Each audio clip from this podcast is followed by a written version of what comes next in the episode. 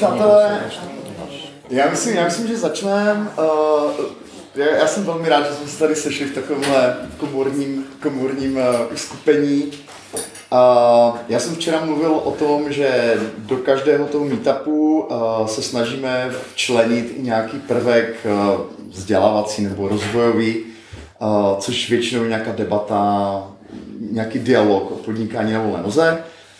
Uh, možná bych jako ještě na začátek řekl, že i vlastně v rámci toho, co děláme v rámci projektu na volné noze, tak pro nás uh, jsou často tady tyhle ty eventy uh, jakoby pilířové, jsou jako mocným zdrojem inspirace. Mám jeden takový příklad, teď jsme se o tom tady bavili vlastně s Petrou uh, v přestávce, uh, že možná jak jste zachytili, jak teďka děláme jako delší rozhovory trošku, uh, třeba kolem 4 hodin vlastně, i víc, a že vlastně, že se to celé odvíjí vlastně od jediné přednášky, kterou měl Miloš Čermák před asi dvěma, eh, teď už vlastně třemi lety na začátku uh, lockdownu v roce 2020. A měl to takovým jakoby o mediálním dění, jako co se děje v Americe, jak vlastně podcasty mění ten mediální prostor, jak, jak newslettery jsou důležité. A tam tedy právě mluvili o tom, jak uh, vlastně ten podcast je zajímavý, mimo jiné tím, jako kdyby to člověk jako měl zredukovat na jednu důležitou metriku, že ten podcast má sice dvě nebo tři hodiny, ale že vlastně lidé ho v průměru konzumují mnohem déle než jakýkoliv jiný obsah. A já jsem vlastně dva roky chodil letím a přemýšlel jsem v podstatě nad jako touhle jednou větou, co to jako znamená. Začal jsem více poslouchat podcasty, ty delší, ty formy, v nějakých jsem byl hostem třeba broadcastu a tak a zažil jsem to vlastně jako host a říkal jsem si, jo, terby, to, to chceme zkusit. Takže vlastně často z toho jednoho podnětu pak jako vede to nějakou cestou k tomu, že i my měníme úplně to, co děláme a vydáváme si nějakou cestou. Pro nás je to úplně stejná inspirace, jako doufám, že i pro vás. Takže jsme si říkali, že by bylo dobré na tomhle srazu udělat eh, panelovku o tématu, které, o kterém se teďka jako enormně mluví. Mnozí z nás ho cítíme, že je jako důležité, ať už v rovině nějakého osobního marketingu, nějaké sebeprezentace, a nebo třeba spotřeby jako něco sdělovat, vzdělávat veřejnost v nějakém našem oborovém segmentu. A teď do toho vlastně vstupují ještě jako výstupy umělé inteligence, takže se to ještě násobně vlastně komplikuje tím, že člověk, když jde třeba na LinkedIn, tak už tam vidí vlastně obsah vlastně z velké části možná generovaný nějakým takovým systémem. A jinými slovy, jako mění se uh, pohled na tu tvorbu obsahu, ale mění se i ta ekonomika té věci, protože uh, ekonomika tvůrců poměrně jako velké téma posledních dvou let, to, že tvůrci vlastně uh, přestávají být placení nějakými redakcemi nebo nějakou reklamou a jdou si vlastně pro to financování přímo za těmi svými fanoušky, přibývá platformem, platform, které to umožňují. Takže tohle všechno vlastně s tou tvorbou obsahu na volnost nějak souvisí.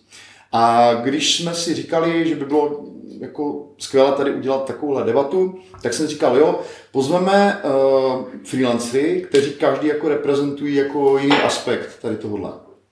Uh, Eliška Šestáková, uh, díky Eliško, jestli přijela, uh, tak uh, je v podstatě profesně, dá se říct, akademik, jestli jestli to, jestli to je přesné, a v podstatě dělá obsah, který je jako velmi komplexní, velmi rozsáhlý, poměrně jako uh, niž, to znamená, že je určený pro lidi, kteří se zabývají metrou, Zettelkasten, zpracováním poznámek a je to, je to úplně jako, mm, já bych řekl, v jejím oboru obsah na světové úrovni. Jo? Takže prostě má nějaký jako přesah jako na volné noze, byť neprodává žádné služby, tak jako, jako jako freelancerka v podstatě má takovou nějakou misi, jako možná vzdělávat veřejnost.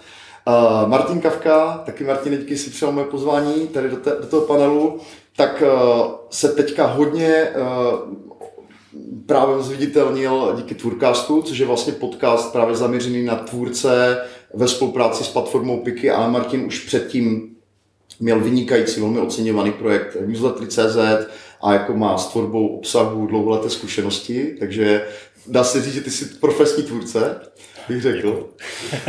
Uh, Petra Dolešová uh, je vynikající v tom, jak vlastně svůj obor, uh, který je pro většinu lidí nezajímavý, uh, suchý, dokáže přiblížit jako velmi čtivou, stravitelnou formou tak, že člověk jako uh, jde na LinkedIn a vlastně toho tisíce postů, které tam jsou a jsou na různá rodná témata, tak si přečte právě ten její, protože je to skvěle napsané, je to prostě přiblížené prostě uh, mentalitě běžného uživatele, který jako to právo nechce vnímat jako nějak jako striktně, formálně, nudně a prostě Petra tohle to umí a řekl bych, že uh, tím, jak je na volné noze relativně krátce, tři roky, řekněme, uh, tak mě vlastně i zajímá to, jaký to má impact vlastně v tom, v tom, uh, v tom jejím profesním směřování, tím, že se takhle jako exponovala. No a Roman Věžník, jo, taky díky, že jsi, že jsi přišel, Petro. A Roman Věžník, také díky Roman, že jsi přišel, uh, tak Roman vlastně má za sebou taky několik jako velmi zajímavých jako kariérních otoček. Uh, kromě toho, nebo co se mi jako líbí na tom, co Roman dělá, je, že on s tím obsahem jako hodně experimentuje, jako extrémně, dá, dá se říct. Jo? Kdybyste, když znáte jeho, jeho, jeho, jeho newsletter, který je prostě schválně psaný tak, že je prostě psaný jako velmi jako hovorovou formou, jo? je to prostě jako v podstatě to, co já vnímám jeho výstupy na, na, na sítích, tak jsou jako, je dlouhá řada jako velmi zajímavých experimentů, že je jako vidět, že zkouší jako různé formáty, jak fungují, nebojí se prostě je změnit, dopustit, prostě hraje si s tím. Je to velmi jako kreativní proces a bavíme to jako na takovým jako dalším časovým prostoru vidět, jak vlastně on jako zkouší ty formy. A kromě toho uh, se uh, poslední dobou hodně posouvá od uh, jako vlastního copywritingu do toho, že vzdělává ostatní copywritery, pomáhá jim s cenotvorbou, eh, dělá mastermind vlastně, eh, takhle zaměřím. Takže v podstatě jako vytváří obsah, který pomáhá ostatním lidem se profesně rozvíjet. Takže to je jenom jako krátce na úvod ke, ke složení. Eh, a jak to, jak to bude probíhat úplně jednoduše, tady mám pár nějakých témat, necháme vlastně každého se k tomu vyjádřit, bude prostor pro, pro diskuzi, pro debatu a viděl bych to tak jako zhruba dvakrát 45 minut, takže nějaká pauza uprostřed a doufám, že si to užijete, že si z toho něco odnesete a že to bude jako zajímavá, přínosná debata. Takže ještě jednou díky vám všem, že jste došli. A, takže možná bych vám vás nechal jako říct něco k tomu, jaký obsah vlastně tvoříte a proč, jako co, co je ta vaše jako vnitřní motivace a jako co je to, k čemu jste došli, co aktuálně publikujete, tvoříte, šíříte mezi lidi a dám slovo třeba když chcete. Nezaši se mnou. Si říkám, že nebudu sedět tady, abych nebyla první. A tak jako zajímá tě jako asi obsahově nebo typově spíš jako ten obsah, eh, který tvořím, jako jakýho typu? Obojí, to, obojí, obojí. obojí. A, tak co se týká jako obsahově, tak eh, Robert už to naznačil, že to je teda metoda Zettelkasten, což já nevím, jestli a, všem něco řekne, takže a, já to zkusím nějak přiblížit.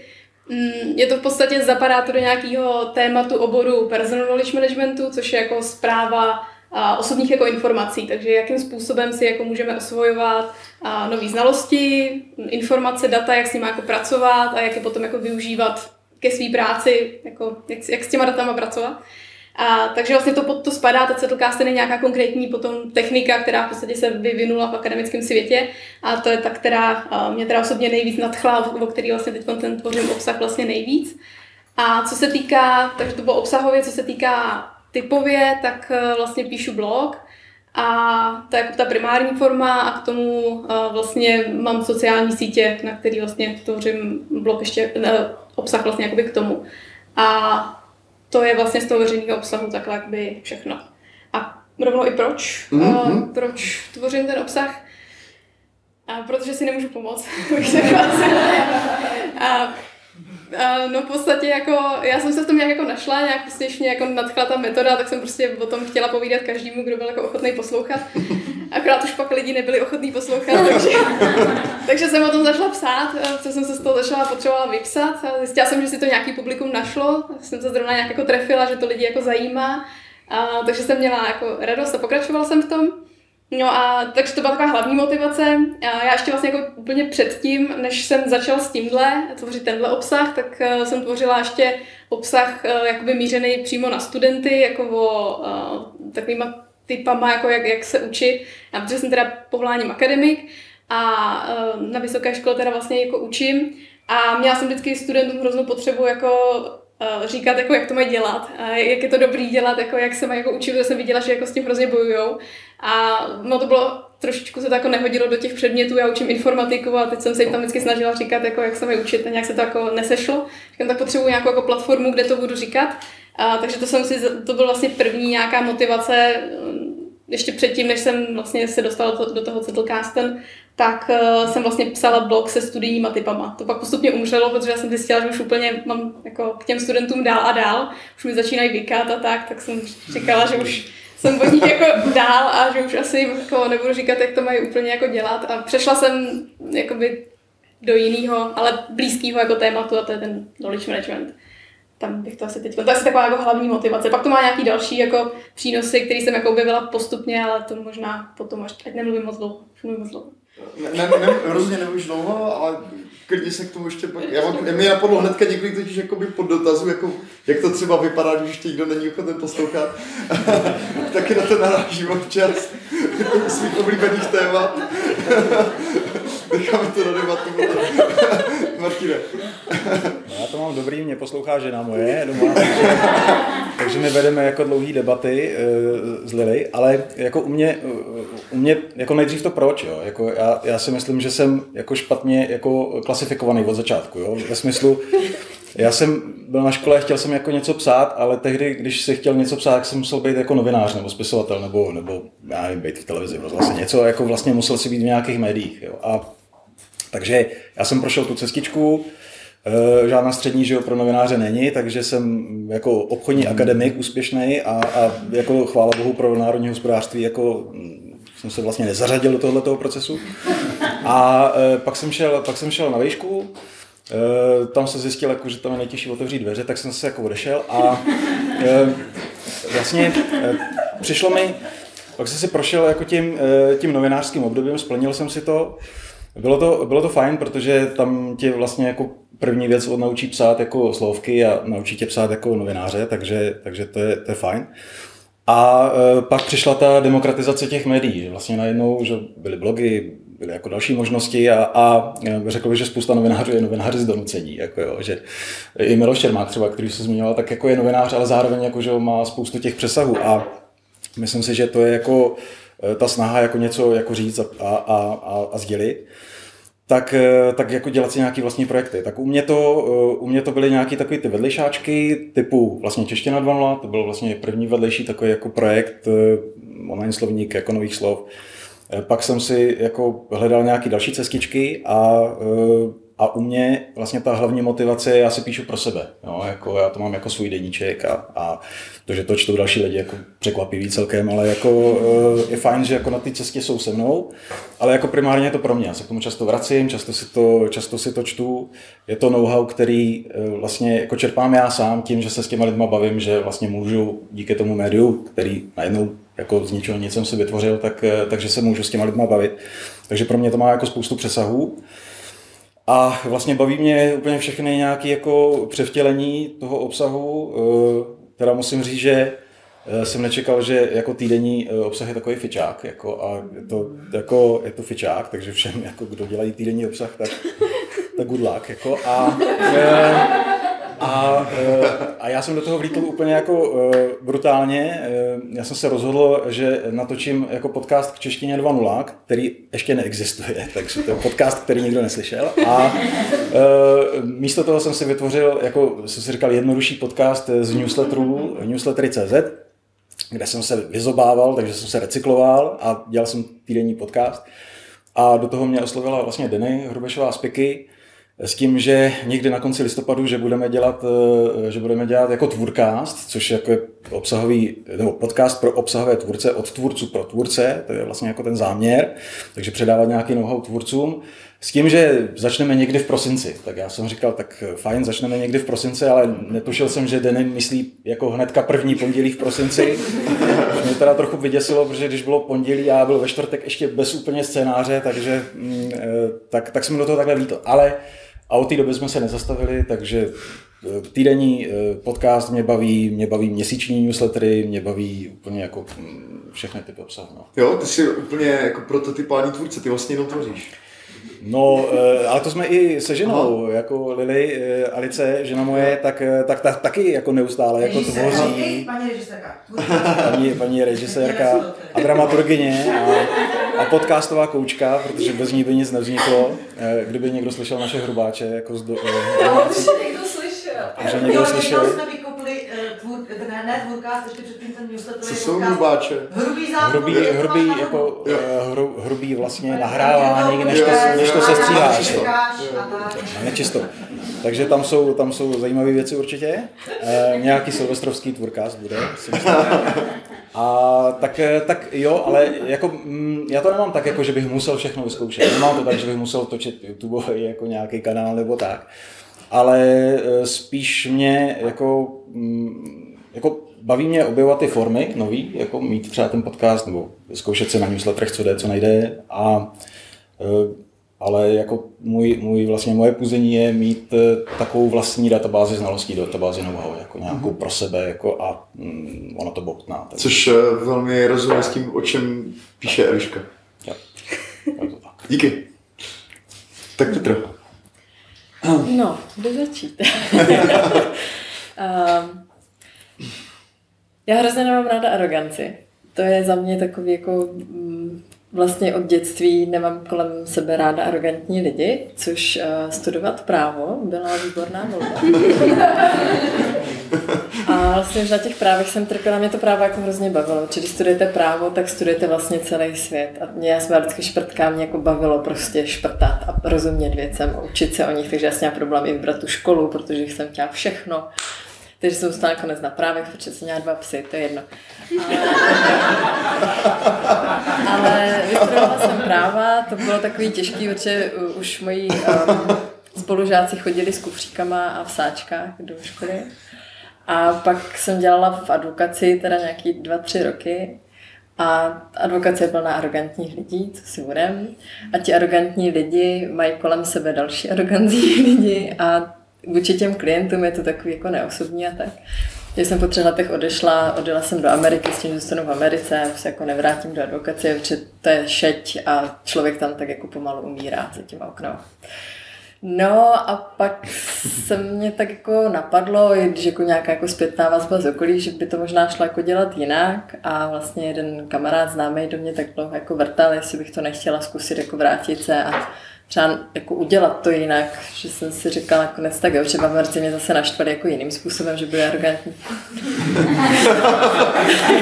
tak jsem se po roce vrátila a, a začala jsem dělat to právo trošku jinak a všichni na mě koukali, že to nepůjde a ono to šlo. Takže vlastně moje taková mise je ukázat těm advokátům, já vlastně jako bojuju s advokátama, a že to jako jinak dělat jde. A oni mi tvrdili, že právo nejde zjednodušit a že prostě právo je komplikovaný a nemůžeš to říct jednoduše a ty, když to řekneš jednoduše, tak tady všichni umřeme, protože to bude moc jednoduchý. No a ono to jde a jako světe div se, ono to i funguje, že lidi jako to zajímá a baví a jako to mi vlastně dobíjí ty baterky, že vás to zajímá a baví. Takže mám pocit, že ten trend té advokacie, tím, že to vlastně lidi zajímá a baví, tak zároveň, eh, jako, teď nechci to znamená blbě, ale eh, že, že ti advokáti kolem vidí, že mi to funguje, že najednou prostě jakoby z té malé Petry Dolejšové se stal někdo, kdo vlastně jako tu advokaci může dělat i tou jednoduchou formou, že asi jako úplně neumřou hlady. No a tak ten trend začíná jako prorůstat i mezi ty advokáty, takže jako za mě je to vlastně jako obrovský náboj, že nejenom, že ty lidi chápou právo a baví vás to, takže mě to baví, ale zároveň ta advokacie se postupně mění. Takže to je to proč za mě. Vlastně na začátku byl ten souboj s tou arogancí. Takže, takže to je proč, um, proč já to dělám a taky to dělám z toho důvodu, že čím víc jsem byla jako s těma klientama, tak jsem zjistila, že často se vlastně, advokáti jsou jak zubaři, jo, k nám nechcete chodit, protože je to drahý, bolí to, nerozumíte nám a je to tam takový sterilní v té čekárně a tak. A já jsem zjistila, že, prostě je možná lepší jako předcházet tomu, abyste k nám vůbec museli chodit. Vždycky říkám, čím je advokátů, tím víc Adidas. A zjistila jsem, že lidi chodí k advokátům, protože sami tomu právu nerozumí, což je paradox, protože všichni máme znát všechno a neznalost neomlouvá. Že jo? V České republice máme 30 tisíc právních předpisů, takže je to jako fajn.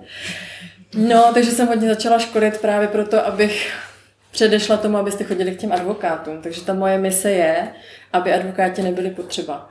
Nebo respektive, aby byli potřeba, ale jenom na tu činnost, kde jako to běžný člověk jako sám nevymyslí, protože nevidí za roh. Ale na ty běžné věci já prostě nechci, abyste k těm advokátům chodili. Mě to jako točí tohle. A, a to jako není chyba a, a, ani tak advokátu, jako spíš i těch předpisů a prostě je to celý takový prorostlý a, a z AI to bude lepší, doufám.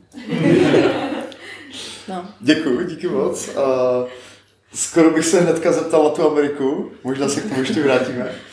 Uh, jsem vůbec nevěděl, že máš, že máš za sebou takovou anabázi, tak uh, třeba příležitost pro nějaký rozhovor v budoucnu. A díky Petru. A tak doma ne, za tebe? No, já bych nejdřív řekl, že eh, Petra to dělá fakt dobře, protože když Robert zmínil, že já píšu ten eh, newsletter až takovým uchylným jazykem, tak jsem si říkal, že já mám takový uvolněný tón, ale teďka jsem chtěl nějaké obchodní podmínky a měl bych požádat nějakého advokáta, který napíše s tím pravítkem zádely, tak to bude jako hodně velký kontrast, takže už jak je to dlouho, dva, tři roky, tak jsem Petru vlastně oslovil, jestli by neudělala obchodní podmínky lidskou řečí a ono to fakt šlo. Jo, takže a potom jsem měl i zpětnou vazbu na to, že to byly třeba jediné obchodní podmínky, kteří si někteří lidi vůbec v životě přečetli. Jo. Takže, takže jako by pochvala Petře. A k tomu mému proč, no, já jsem tady vlastně dopoledne hrál s kavkama jak se to jmenovala ta hra, gorily, že jo? A vyfásil jsem tam nějaký tři, čtyři trestní gorily, takže já se můžu tady teďka prax prostě opičit. Když se budu opičit po Elišce, tak proč? No, protože se nemůžu pomoct, tak tvořím obsah, jo? To jako fakt, eh, fakt tak prostě je. Opičím se v Martinovi, protože, protože taky to je něco jako databáze toho mého know-how. Konkrétně ten newsletter si píšu prostě tak, eh, jako jak bych si ho chtěl číst já. A když bych teda měla říct něco, něco eh, nového navíc, tak mě to dává volnost tvorby. Zatímco pro klienty tak musím koukat na, na nějaké zadání, na nějaké okolí, na nějaké třeba klíčové slova, tak u sebe, u svých vlastních projektů tohle to neřeším. Vím, že kdybych jako třeba si dělal analýzu klíčových slov, u toho, jaký eh, blog post by měl nějaký ohlas, tak by měl třeba větší čtenost, ale mě by to nebavilo psát. Takže já si prostě píšu to, co chci psát sám. Tak to je jakoby jeden moment. A Robert vlastně říká, že se postupně posouvám ještě i jakoby na druhou volnou nohu, u těch službách pro kolegy, pro copywritery. A ten typ, to by bylo tady fakt nadlouho, nechci tady, nechci tady zatěžovat tím výčtem těch projektů, protože některý jsem už pohřbil úspěšně, některý asi zkřísil, k tomu se třeba dostaneme později. Mm-hmm. Děkuji, díky, díky vám všem za, ten, za to úvodní uh, doplnění, představení. Uh, myslím, že máme prostor pro nějaké první dotazy, protože toho zaznělo spoustu, kdy pokud máte někdo něco, co byste chtěli se zeptat, reagovat, tak teďka klidně můžete Uh, mě by zajímalo, jak, pojď, já mám, no. mě by zajímalo, jak jako všichni píšete, jestli máte vyhrazený čas, kdy píšete, anebo jestli je to návalovitý, a nebo, nebo tak, jak si vydáte ten čas, kolik hodin potřebujete třeba týdně, a jestli to máte pravidelný, a nebo jestli jako z divočele prostě někdy propíšete celý týden a pak týden na to nešáhnete. Díky. Klidně. No. Jo, vyhrazený čas Zjistila jsem, že návalovitě to nejde, to jsem zkoušela a vydala jsem jeden článek za rok. Takže jsem řekla, že potřebuju nějaký návyk, jako potřebuju to dělat pravidelně, protože jinak do toho skočí věci, které mají termíny spolupráce s ostatníma lidma a ten můj projekt a moje věci jako potom se na ně nedostává. Takže teď to mám udělaný tak, že s tím začínám. Takže vlastně to první, co dělám každý den, je, že nejdřív si píšu poznámky, dělám si poznámky, čtu si a, přemýšlím si a tak a potom píšu svůj blog, no, píšu si vlastně články na blog a teprve potom se jdu věnovat jako spolupráci nějakým dalším pracovním věcem. Tak a to dělám každý den. Mm-hmm. Pracovní? Každý den. Jo, takže víkendy? jo, každý. Jak někdo chodí běhat? Já si píšu poznámky. Super. Sportovní poznámkování. Aha. Eh, no já to mám, já jsem si to vlastně na sebe ušil těma mm, nějakýma deadlinama, že jo? Jako, protože bez deadliny jako nikdy nic nevzniklo a nevznikne, si myslím. Eh, I když teda eh, slavný výrok, že jo, Douglas se jako mám rád ten zvuk, když deadline šustí okolo mě, že jo. to je, ale podle mě jako problém v tom, jako v těch vlastních projektech je v tom, že si lidi jako nedávají deadliny, takže takže prostě, prostě si to bude zítra nebo za čtyři roky je vlastně fuk. A tam já jsem si to vykolíkoval jednoduše, prostě týdenní podcast prostě musí být v pondělí ráno v 7.30 nebo v 7.15. Eh, děj se, co děj a u toho, u toho newsletteru měsíčního 31. 30. nebo 28. nesnáším únory, tak Eh, tak prostě to musí vít, protože když to vyjde prvního, tak eh, jako hnedka mě někdo spraží, že? ale stejně mi píšou lidi, že to jako 23,59, fakt. Jako. tak jo, no a eh, tak, takže, takže jako já jsem si jako ušel na sebe ten byč, v podstatě nejde jako jít za to, že? takže myslím si, že to je nejlepší, Nejlepší je konec měsíce, že jo, Romane, určitě potvrdíš, protože za to už se fakt nedá jít, jako 17. tak to se dá vyřešit, 18. 19. furt je čas. Takže, takže za mě jako fakt deadline. Úplně nejlepší. Celá rodina 28. zhruba s Martinem rozloučíme a prvního pak se ho zase přivítáme a zeptáme se, jak se má. je to tak, je to tak. tak. Já dělám reakční, já jsem říct marketing, ale reakční postování nebo blogování. Já hodně reaguju na to, co se kumuluje děje na trhu a ať už jsou to nějaké novely, tak se snažím těm lidem dát co nejvíc know-how za včas, právě abych je uchlácholila nebo jim řekla jak na věc a nebo když mám hodně otázek na daný téma, tak aby to nekonzultovala šesti klientům, tak vyhodím ven blog, takže když se mi na něco zeptají, tak jim rovnou dám odkaz na ten blog a podobně. Takže za mě je to reakce na vlastně vaše potřeby více na, na zdraví.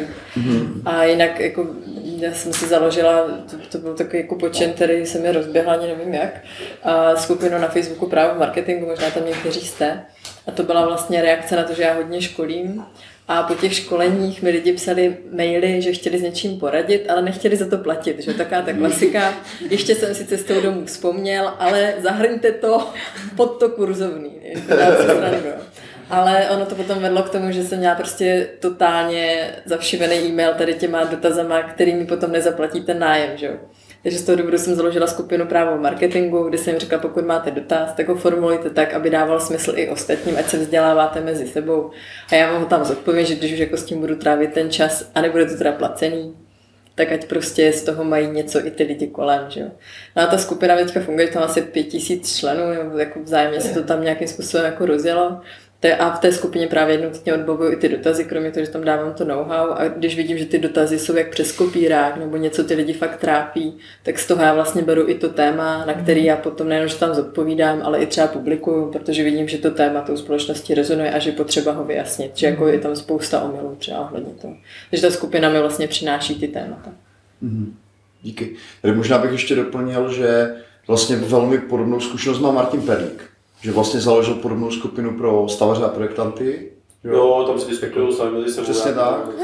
A velký jako dopad jako to má, prostě Martin byl živnostník roku tady v Praze vlastně před pár lety a fakt jako v podstatě jako tvoje hobby aktivita jako taková profesní, ale jako s obrovským impaktem. To totiž mělo takové jako příčin za 2015. Já jsem byl na valení hromadě naší komory a říkal jsem, tak se napojím nějaký aktivit komory. A když jsem měl, jsem říkal, to je marný, to fakt dělám na Facebooku skupinu a to a a to by mohlo být jako zajímavé. První rok samozřejmě nic moc, ale pak jsme nějak docela rozjel, teď tam je 11 tisíc. Mm-hmm. A, a vlastně e, práce s ní zase tak moc není, hlavně kvůli tomu, že mám docela velkou e, bariéru jako vstupní, že hodně jako filtruju, koho tam pustit, koho ne. Mm-hmm. A pak jsme měli práce a oni už už vyřešili mezi sebou.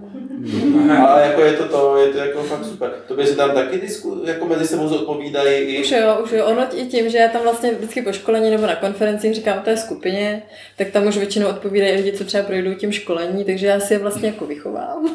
a oni si to tam potom... ze školy nemáš tam jako třeba i další a ona je i veřejně dostupná, ale já to dělám tak, že když tam někdo ten dotaz odpoví a je to právně dobrý, tak já to olajkuju a je to jako, že takový to razítko approved. A když vidím, že to jako není úplně správná odpověď, tak to tam vždycky doplním ještě já. Já jsem to nejdřív teda měla tu skupinu, takže jsem tam nechávala všechny dotazy veřejně a pak jsem zjistila, že to takhle nejde dělat od určité velikosti, takže nechám všechno schvalovat, že jednou týdně ve středu tam jdu, mám tam třeba nevím, 15 dotazů z toho polovinu nepustím, protože to porušuje nějaký moje mnou nastavený pravidla, který jsem nastavovala teda potom ex post, taková zkušenost. A, a půlku tam a pošlu ven s tím, že to většinou zodpovím všechno. A když to nestihnu zodpovědět, tak to někdo zodpoví. Ale mm. je, je, jako není to vlastně až tak dramatické, jak jsem myslela, že to bude. Je vlastně jiný typ skupiny, než já mám profesní, takže já tam mám jako vlastně kolegy specialisty a takže tohle je jako... No. A je tam docela i lidi, jako třeba tím, že dělám hodně osobní údaje, tak to mám už i lidi třeba z úřadu pro ochranu osobních údajů. takže ti mi tam taky občas něco, tak se to poví, je to dobrý. Perfektní, díky.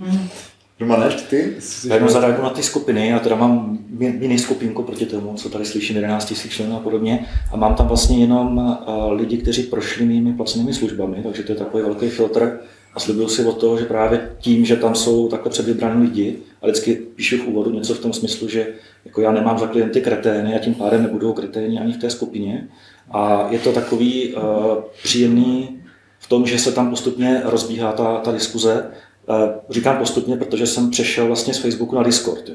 Mm-hmm. Bylo to dlouho na Facebooku a ten Facebook, jak asi víte, tak už jako ten dosah nezobrazí ani oznámení, ani, ani kolikrát komentáře, když vás někdo označí, jak to nedoručí. Ještě ten Discord je v tomhle tom lepší, takže spíš jakoby tip, pokud byste zvažovali nějakou takovouhle skupinku, tak eh, není špatný ten Discord, i když je teda uživatelsky méně jako přívětivý a intuitivní než Facebook, ale má to velký, velký výhody takže já teďka vlastně od nového roku zkouším eh, ten Discord a funguje to.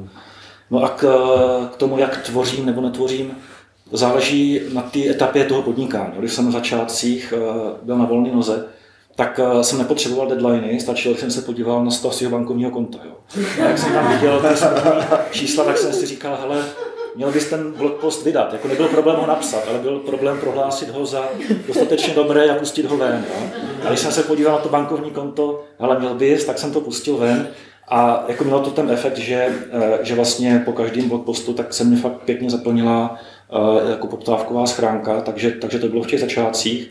A teďka vlastně je úplně stejně jak Martin, jo? protože já jsem si dal nepsané pravidlo, že newsletter vydávám prostě posledního měsíci. Jo, je, je, fakt, že už nám někteří psali, jestli jako někdo nechceme zvážit, že bychom to vydávali někdy jindy. Protože ještě jako z toho psacího rybníčku ještě Eva Žáčková posílá taky koncem měsíce a už jako, jako někteří ostali rozum, třeba Bára Hlavicová si řekla 17. tak to 17 ale, ale jinak teda jako dostáváme občas čočku tady za to. Ale ono to je fakt výborný, protože já většinou celý měsíc nic nemám, nebo si jenom fakt píšu poznámky a, a mám v kalendáři vyloženě událost posledního měsíci, nedělám nic jiného, než píšu newsletter. A prostě fakt ho napíšu a jako hodně to pomáhalo s tím bojem s perfekcionismem. No a pak jsem vlastně zkusil chvilku to, co dělal Martin. Každou středu jsem vydával kopy hubky, jo, takže ten týdenní, eh, týdenní eh, cyklus to bylo taky něco, ale fungovalo to. Takže já teďka vím, že bych se nepřinutil, když bych si nedal nějaký takovýhle deadline, i když třeba nepsaný. Takže mám prostě hmm. deadline a pomáhá mě to, to pravidelně publikovat.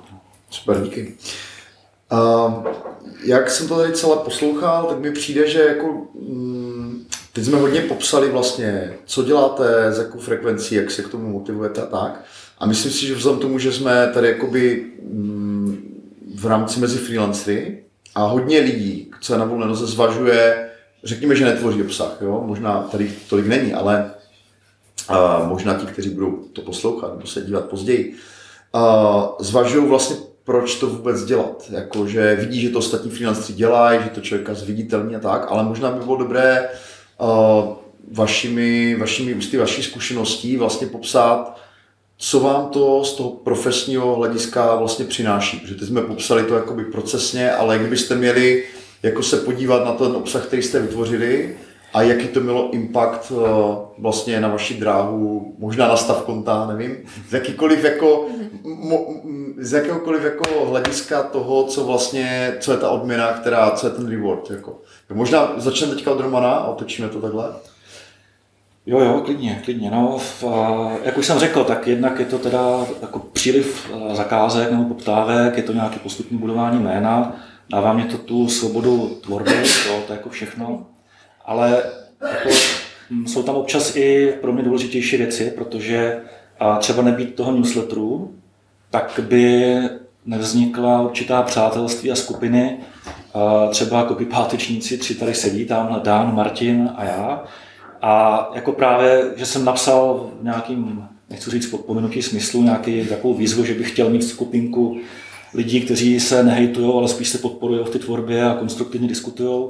A ozvali se takový kabrňáci, to jsem vůbec nesmí, že se nějaký Martin Kafka pro mě totální kletí Petra českého copy editingu ozve. tak se prostě ozval, jo, taková hvězda. A, a takhle se vlastně už eh, dva půl roku scházíme, radíme a, a pomáháme si a to je pro mě třeba obrovský, obrovský přínos tady toho. A pak ještě druhá věc. Jak, eh, promiň, no? vstupu, jak vypadají ty vaše sance?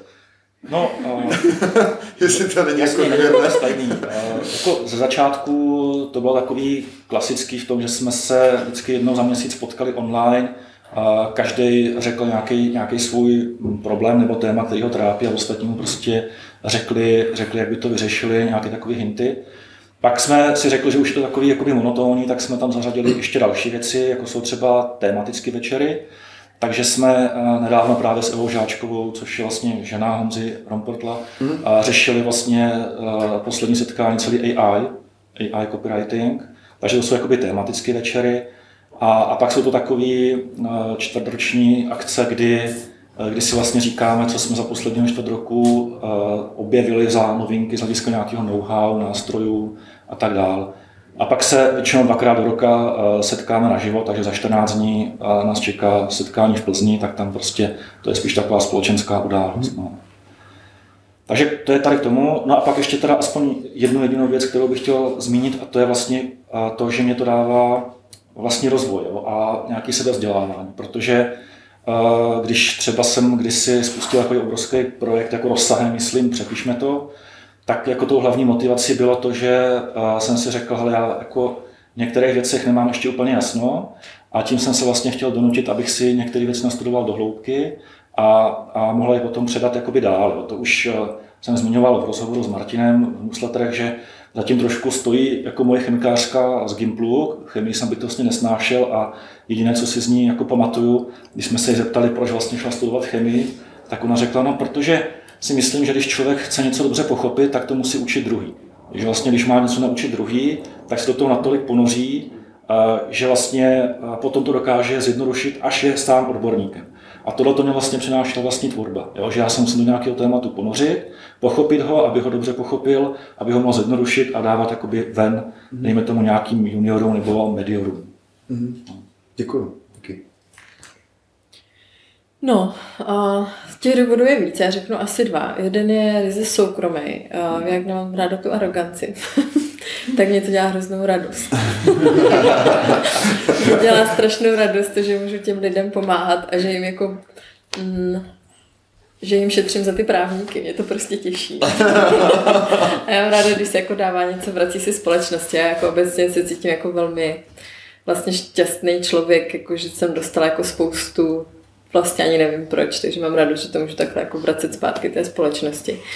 A teďka mi jako udělalo obrovskou radost, jsem vůbec nečekala, jo, že eh, jsem byla na Reshoperově a přišla za mnou paní a z Infinite Sound a dala mi čtyři vouchery eh, do světa. Sound to je teďka nesponzorovaný příspěvek. Jo. Že jako po mně nic nechce, zvá poradenské zóny, že po mně nic nechce, ale že teda v té skupině práv marketingu, že jsem tolikrát tam vlastně pomohla, ani jsem o tom nevěděla, že mi nese jako vouchery a šla. A mě to udělalo takovou strašnou radost. To bylo něco tak strašně hezkého, když někdo jako přijde a udělá jenom tak radost. No, to je jedno. Takže z toho jsem měla radost. Takže radost mi to dělá. To je první věc. A druhá věc, to vlastně říkala Roman, jo, že já jako ve všem, co dělám, se řídím tím, pokud tomu nerozumíte, eh, tak prostě to řeknete složitě. Jinými slovy, pokud něčemu jako nerozumíš, tak eh, to budeš motat do takových těch různých kliček. Takže já tím, že to potřebuji předat těm lidem laicky, blbuzdorně a tak, aby je to bavilo, tak já sama to musím prostě nastudovat do podrobna, jako jít fakt úplně na ty mrtě. A to, co vidíte nahoře, že vám tam dám jako post, který je takhle krátký, tak zatím je možná jako několik hodin práce. Jo? Ono tak nevypadá, je to prostě špička ledovce. A v tom je vlastně přínos i pro mě. Že já, když ten post píšu, tak si na tom zároveň cvičím to, abych si to jednak nastudovala, abych to pochopila a pak vám to přetlumočila v něčem jako úplně primitivním, minimalistickým. Takže to vlastně rozvíjí nejen vás, ale hlavně mě. Super, díky. No, za mě těch důvodů taky víc, jako jeden, nebo už jste je zmínili, přesně pomáhat, pomáhat lidem jedna věc, jako, a protože sám jsem, nebo s ženou jsme těch slepých uliček vymetli jako už fůru, tak tak je škoda, abych do nich zahučil někdo další, tak, tak když jako někomu pomůžu jako se tomu vyhnout, jako nenarazit do zdi, tak, tak je to fajn. A pro mě eh, ten obsah je jako strašně dobrý způsob networkingu. Jo, já jsem eh, já jsem introvert, takže jako eh, mě postavíte někde v koutě jako té místnosti a pak se se mnou chodí bavit lidi, jo. A, takže jako nikoho jako, přesně tak, já odcházím jako tři hodiny jako z místnosti, jo. A, takže, takže jako pro mě je to jako strašně výhodný, jo. Lidi přijdou a řeknou, já jsem to četl a tohle, tak, tak, tak to začne. A to je jedna věc. A druhá věc je, že mi to strašně jako fungovalo jako networking eh, během covidu, kdy teda jako nikdo nikam nechodil, ale lidi evidentně četli a, a, a reagovali na, třeba na ty, na, ty, na, ty, na ty newslettery, takže já jsem vlastně zahájil spoustu nějakých jako, eh, nějakých jako kontaktů a vazeb jako s lidma, potom to přerostlo do nějakých jako osobních vztahů, se potkáváme, eh, radíme si, pomáháme si, vlastně přes newslettery. To jako byl fakt jako jeden z, jako z úžasných networkingových nástrojů pro mě. A, e, no a e, těch, těch benefitů e, je pro mě tam toho strašně moc, já to nemám postavený tak, že bych jako ten obsah prodával nebo takhle, ale spíš je to cesta, jak se přesně jak se zlepšovat, jak se posouvat, jak, jak si i, jak třeba i mm, rozšířit jako počet nějakých jako tvůrců tady v Česku, protože pro mě třeba newslettery jsou takové mm, jako okýnka do nějaký, do nějaký branže. Jo? Pokud někdo e, něčemu rozumí a dokážeme přechroustat, co se v té branži děje, tak já si ten newsletter nebo, nebo, nebo ten obsah, který ten člověk dělá, tak si rád, jako, rád si ho přečtu, protože vlastně mě tím šetří čas. Takže čím víc jako vlastně bude lidí, který, který se něčemu věnují, jdou do hloubky, dokážou jako rozlišit šum a signál e, a vlastně předložit mi něco, co dává smysl, zaručit se za to a já tomu člověku věřím, tak eh, jako rozšiřu eh, svůj záběr mezioborově eh, a vlastně nemusím se tím prokousávat sám, takže to je takový jako asi za šestým rohem, takový plán, můj master plán, jako, jako, jak se dostat jako k know-how a, a, a další jako, jako benefit, který v tom jako vidím, je vlastně těma rozhovorama nebo, nebo tou možností se s těma lidma bavit, eh, se člověk fakt jako dostane k obrovský náloži jako know-how, znalostí, vědomostí, eh, který lidi jako rádi jako dělí, předávají, dělí se o ně, předávají dál. A eh, mně to přijde úplně jako skvělá, skvělá příležitost bavit se s lidmi, vidět jim do hlavy v podstatě, eh, tak eh, jak se říká, olíznout mozek, ne? Nebo něco tak, tak já už jsem, olíznout mozek, já už jsem olíznul tolik mozku, že, že to mi přijde úplně jako, to mi přijde úplně skvělej, skvělej způsob. A ve vší počasnosti je. Já, já můžu a, jenom, jestli, no. jestli, já to stejně udělám, ale zeptám se, aby vypadala, že jsem slušná. Martin říkal, já chci chodit za těma nejlepšíma v oborech. Jak se k ní dostat? Já si musím vyrobit nějaký médium, abych mohl dělat rozhovory. Šup a udělal to a úplně na drzo šel za nejlepšíma ze všech možných oborů a oni si s ním povídají. Ano, tak to je tím, že nejlepší jsou vidět, že jo? takže jako, tak ty oslovíš že jo? automaticky. Hmm. Jako, tak, eh, tak, eh, tak, takhle, no. Takhle, takhle já vlastně nejenom, nejde jenom jako o prachy, ale tam těch benefitů já tam vidím jako strašně hmm. moc. Díky, díky. Eliško. Tak já bych se potom mohla takhle podepsat až na to volizování těch mozků. nepodepsala, tak kdybych to tak nějak jako skrnula. A tak taky jako ten přínos, teda ten benefit, nějaká ta, ta radost, jako ta seberealizace, jako to, to, to, že to jako nějakým způsobem naplňující, to bych to určitě, kdyby tam nebylo, tak, tak by to nefungovalo. A potom ten, ten seberozvoj a to sebezdělávání, to tam mám určitě taky, že jedna věc je, když si píšu a přemýšlím pro sebe, a druhá věc je, když potom to mám jako uh, předat, ukázat někomu jinému, tak tam naskakují takový a budou mi to věřit a co tady a je ten argument dostatečně dobrý a ty a co tohle. A je to takový, že mě to opravdu uh, vyšpičkuje, že se do, tý, do toho tématu nebo do toho problému dostanu jako hloubš, když uh, píšu pro ostatní. A potom další nějaký přínos, tak eh, třeba to, že Robert ví, jak se jmenuju, to je velký přínos pro mě, jako, že můžu jako být takhle v místnosti s hrozně chytrýma lidma, který jsem vždycky jenom jako vás obdivovala, že jsem četla uh, nějaké knížky vaše, viděla kurzy, přednášky a tak. A byla jsem jenom na té straně toho konzumenta a bylo to prostě hrozně jako to. A teď můžu prostě meet my heroes, jako můžu tady být díky tomu, že tvořím nějaký obsah a, a lidi mě teď jako, a, nějak jako poznávají trochu.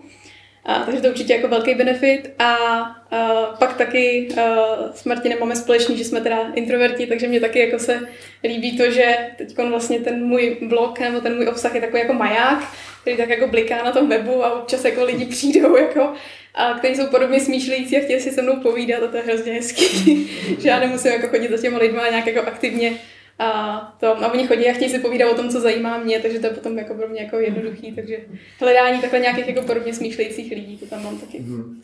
Ještě mi napadla taková doplňující otázka, my jsme se tady před tím, před tu debatou bavili, že že ty si vlastně předtím, mě to jako hodně překvapilo, že jsi se zabývala vlastně vizuální tvorbou, že si dělala jako fotografii, portrétní, pak mm. produktovou a tak. Takže ty jsi evidentně, jako, asi máš jako dlouho jako ty tvůrčí jako tendence jo. a sklony. A, asi jo, no. Vždycky tam asi bylo, že jsem prostě chtěla něco tvořit, jenom jsem hledala, co bude to médium mm. a jako co to bude, takže nejdřív jsem zkoušela něco jako vizuálního kreslit jsem nikdy neuměla, tak jsem zkoušela fotku, fotka mě jako bavila, no to jsem byla nějaký jako rok a půl vydržela. A pak, jak teda zkoušela jsem tu portrétní fotografii, akorát jak jsem byla ten introvert, tak jsem zjistila, že je hrozně náročný jako uh, ty lidi a přimět k tomu, aby jako oni se uvolnili, když já jsem víc nervóznější než oni. A bylo to strašně náročné, já jsem vždycky po hodině dvou focení přišla domů a potřebovala jsem týden s nikým nemluvit, jako, takže jsem zjistila, že nemůžu dělat portrétní fotografii. Pak jsem chvilku fotila zvířata, to bylo lepší. Ale furt tam byli ty páničci. Jako. takže pak jsem začala fotit produkty. A takže jako hračky většinou a takhle to si, ty si se mnou nepovídali, to bylo dobrý. A uh, no, potom vlastně jsem zjistila, že mě ještě víc baví jakoby ta, ten postprocessing, ta retuše, takže jsem chvilku byla retušérem, takže jsem dělala retuše, montáže a takhle. A uh, no ale pak jsem zjistila, že to je spíš jako vlastně jako mm, že mě to zase tak moc jako nenaplňuje, že to je jako fajn, ale jakmile už se z toho stala ta práce, tak jsem zjistila, že jako práce to nechci, jako koníček dobrý, ale práce to není ono, takže jsem to opustila, dala jsem to zase zpátky jako koníček. A teď jsem si našla tohle a to jsem zjistila, že mě jako baví víc ta tvorba jako tím psaním a že, že je jako lepší. To je... Úplně takový doplňující dotaz. Jak, jaké je vlastně přejít od toho vizuálního obsahu, protože ty jsi byla vizuální tvůrce mm-hmm. vlastně a teďka mi, mi přijde, že ten Settlecast ten je velmi orientovaný na ty textové poznámky. On asi teda jako asi integruje i mm-hmm. jako tu vizuální složku, ale kdykoliv vidím nějaký screenshot, tak je to jakoby poměrně složitý jako takový jako hypertextový nějaký objekt, že? A uh, jestli ti nechybí zkrátka ta vizuální tvorba v tomhle trochu? Já tam furt tu vizuální jako trošku jo. jako vidím, jakoby, mm. no, ono tam, ten settlecast jsem založený na tom, že, tím, že se tam vlastně vytváří jakoby nějaká struktura grafová, stromová jakoby propojení, takže ono tam jakoby a jakoby je vidět nějaká vizuální, zatím jakoby nějaký strom znalostí, v podstatě bych to řekla, je hrozně hezký na to koukat, já občas, když si jenom chci zlepšit náladu, tak si otevřu svoji stránku, tak poznámek, jak si listuju a scrolluju takhle svoji stránku a říkám, a tohle všechno vím. a tohle všechno umím. A, takže ty, trošičku to tam jako vyje a já tam jako k tomu dodávám i jako k těm poznámkám vlastně svoje obrázky, kreslení, mm. že tam dávám i ten vizuální kontext jako zatím, jo. to, to tam jakoby je součást toho. Ale uh, jinak není to tak hezký, jako fotka to ne, to není. Díky, díky. Uh, dejme před pauzou poslední třeba nějaké dotazy, pak dáme přestávku krátkou, takže jestli někdo chcete reagovat na to, co zaznělo, zeptat se cokoliv. Mě by možná zajímalo, jestli máte nastavenou nějakou stopku, kdy si řeknete, tak a teď už jako toho obsahu zdarma bylo dost. Eh, no tak ono těch eh, způsobů té monetizace je víc, jako nemusí to být vyloženě, jako že najednou někde stopka, potom začne jako placený obsah, může to být vlastně takový ten trichtýř, který vede k nějakým konzultacím nebo k nějakým online kurzům a podobně, takže těch možností je, je víc. Já jako sám za sebe jako tu stopku vlastně žádnou nemám, protože mm, pro, mě, pro mě to není e, o tom, že bych ten obsah chtěl schovat za nějaký paywall, e, spíš hledám jako jiný, ne tak zřejmý způsoby, jak, jak, jak tu věc jako monetizovat. A, a myslím si, že to je strašně jako, jako fair a hledá to spousta lidí. Hledá jako někde, někde tu cestu, někde tu hranici, eh, kdy ještě jako to dávat a tak, ale myslím si, že, des, že se jde často tím jako nejjednodušším způsobem mít tři, já nevím, třeba newslettery zadarmo, nebo, nebo jeden zadarmo a tři, tři za peníze a to jako nefunguje tahle věc. Jo. Myslím si, že vlastně eh, k tomu placenému obsahu je potřeba přistupovat trošku víc jako serióznějíc, než ve smyslu, tak já toho udělám hodně a něco dám jako za prachy. A e, takže víc se to promyslet, víc e, třeba to strukturovat, někam to ještě jako otočit, jako trošku to povotočit, dát tomu nějaký, nějakou jako jinou přidanou hodnotu. A, a já třeba jako vidím obrovskou přidanou hodnotu právě v těch komunitách. Ono to tady padlo. Myslím si, že myslím si, že je to je jako skvělá cesta, jak, jak vlastně to know-how, ty znalosti jako vlastně i jako speněžit, ale zároveň mm, nebejt jenom ten tvůrce, který to rozdmíchává všechno, tu, tu debatu, aby to nebyla za prvý jednosměrka, nebo aby to nešlo tam a zpátky jenom, ale aby se i ty lidi dokázali bavit mezi sebou bez mě jako moderátora a aby ta komunita fungovala, to si myslím, že je jako skvělý, tak, eh, tak to já vnímám jako, jako skvělou cestu. My se to snažíme taky i e, v Tvůrkástu e, trošku rozhýbat. E, máme tam taky Discordovou komunitu a snažíme se, snažíme se tam hledat cesty a taky jako naše slavné omily, myslím si, že taky budeme jeden díl našich slepých uliček jako uděláme, jak, jak, jsme, jak jsme zakládali komunitu, nebo jak jsme dělali jako x dalších věcí a co jsme potom jako rušili a, a, zase, a zase jako zprovozňovali pro všechny a myslím si, že jako to je na tom právě to jako nejhezčí, takový to experimentování, protože jako, jako nikdo nikdy neřekl, jako prostě bude fungovat tohle. No, nebo oni to jako lidi říkají, takový ti guru, že jo? ale e, jako ono to funguje jim, ale nikdy to nefunguje jako univerzálně, jako na každý typ obsahu, pro každýho, takže vlastně je potřeba si hledat jako cesty. To za A. A za B ještě podle mě spousta lidí jako e, přemýšlí už vlastně na začátku o tom obsahu tak, že e, to, co jako frčí, třeba teď frčí podcast, to budu dělat podcast, a myslím si, že jako lidi by měli přemýšlet primárně o sobě. Jako eh, jsem psací člověk, nebo jsem mluvící člověk, jako chci být hmm. jako na obraze. A mm, ne to, co je populární, ale to, co mně je blízké, protože ten člověk u toho musí vydržet roky, eh, než z toho třeba budou nějaký jako prachy. Tak eh, je potřeba se připravit, že to bude fakt jako dlouhá cesta, dlouhý boj, je to maraton, není to žádný sprint. A, a zároveň já si vždycky říkám, mě, mě je strašně blízký jako Google Story, ne, že bych chtěl být někdy Google, jo, ale, nebo že bych se k ním připodobňoval, ale prostě založili, založili Google a potom teprve hledali způsob, jak to monetizovat, jo.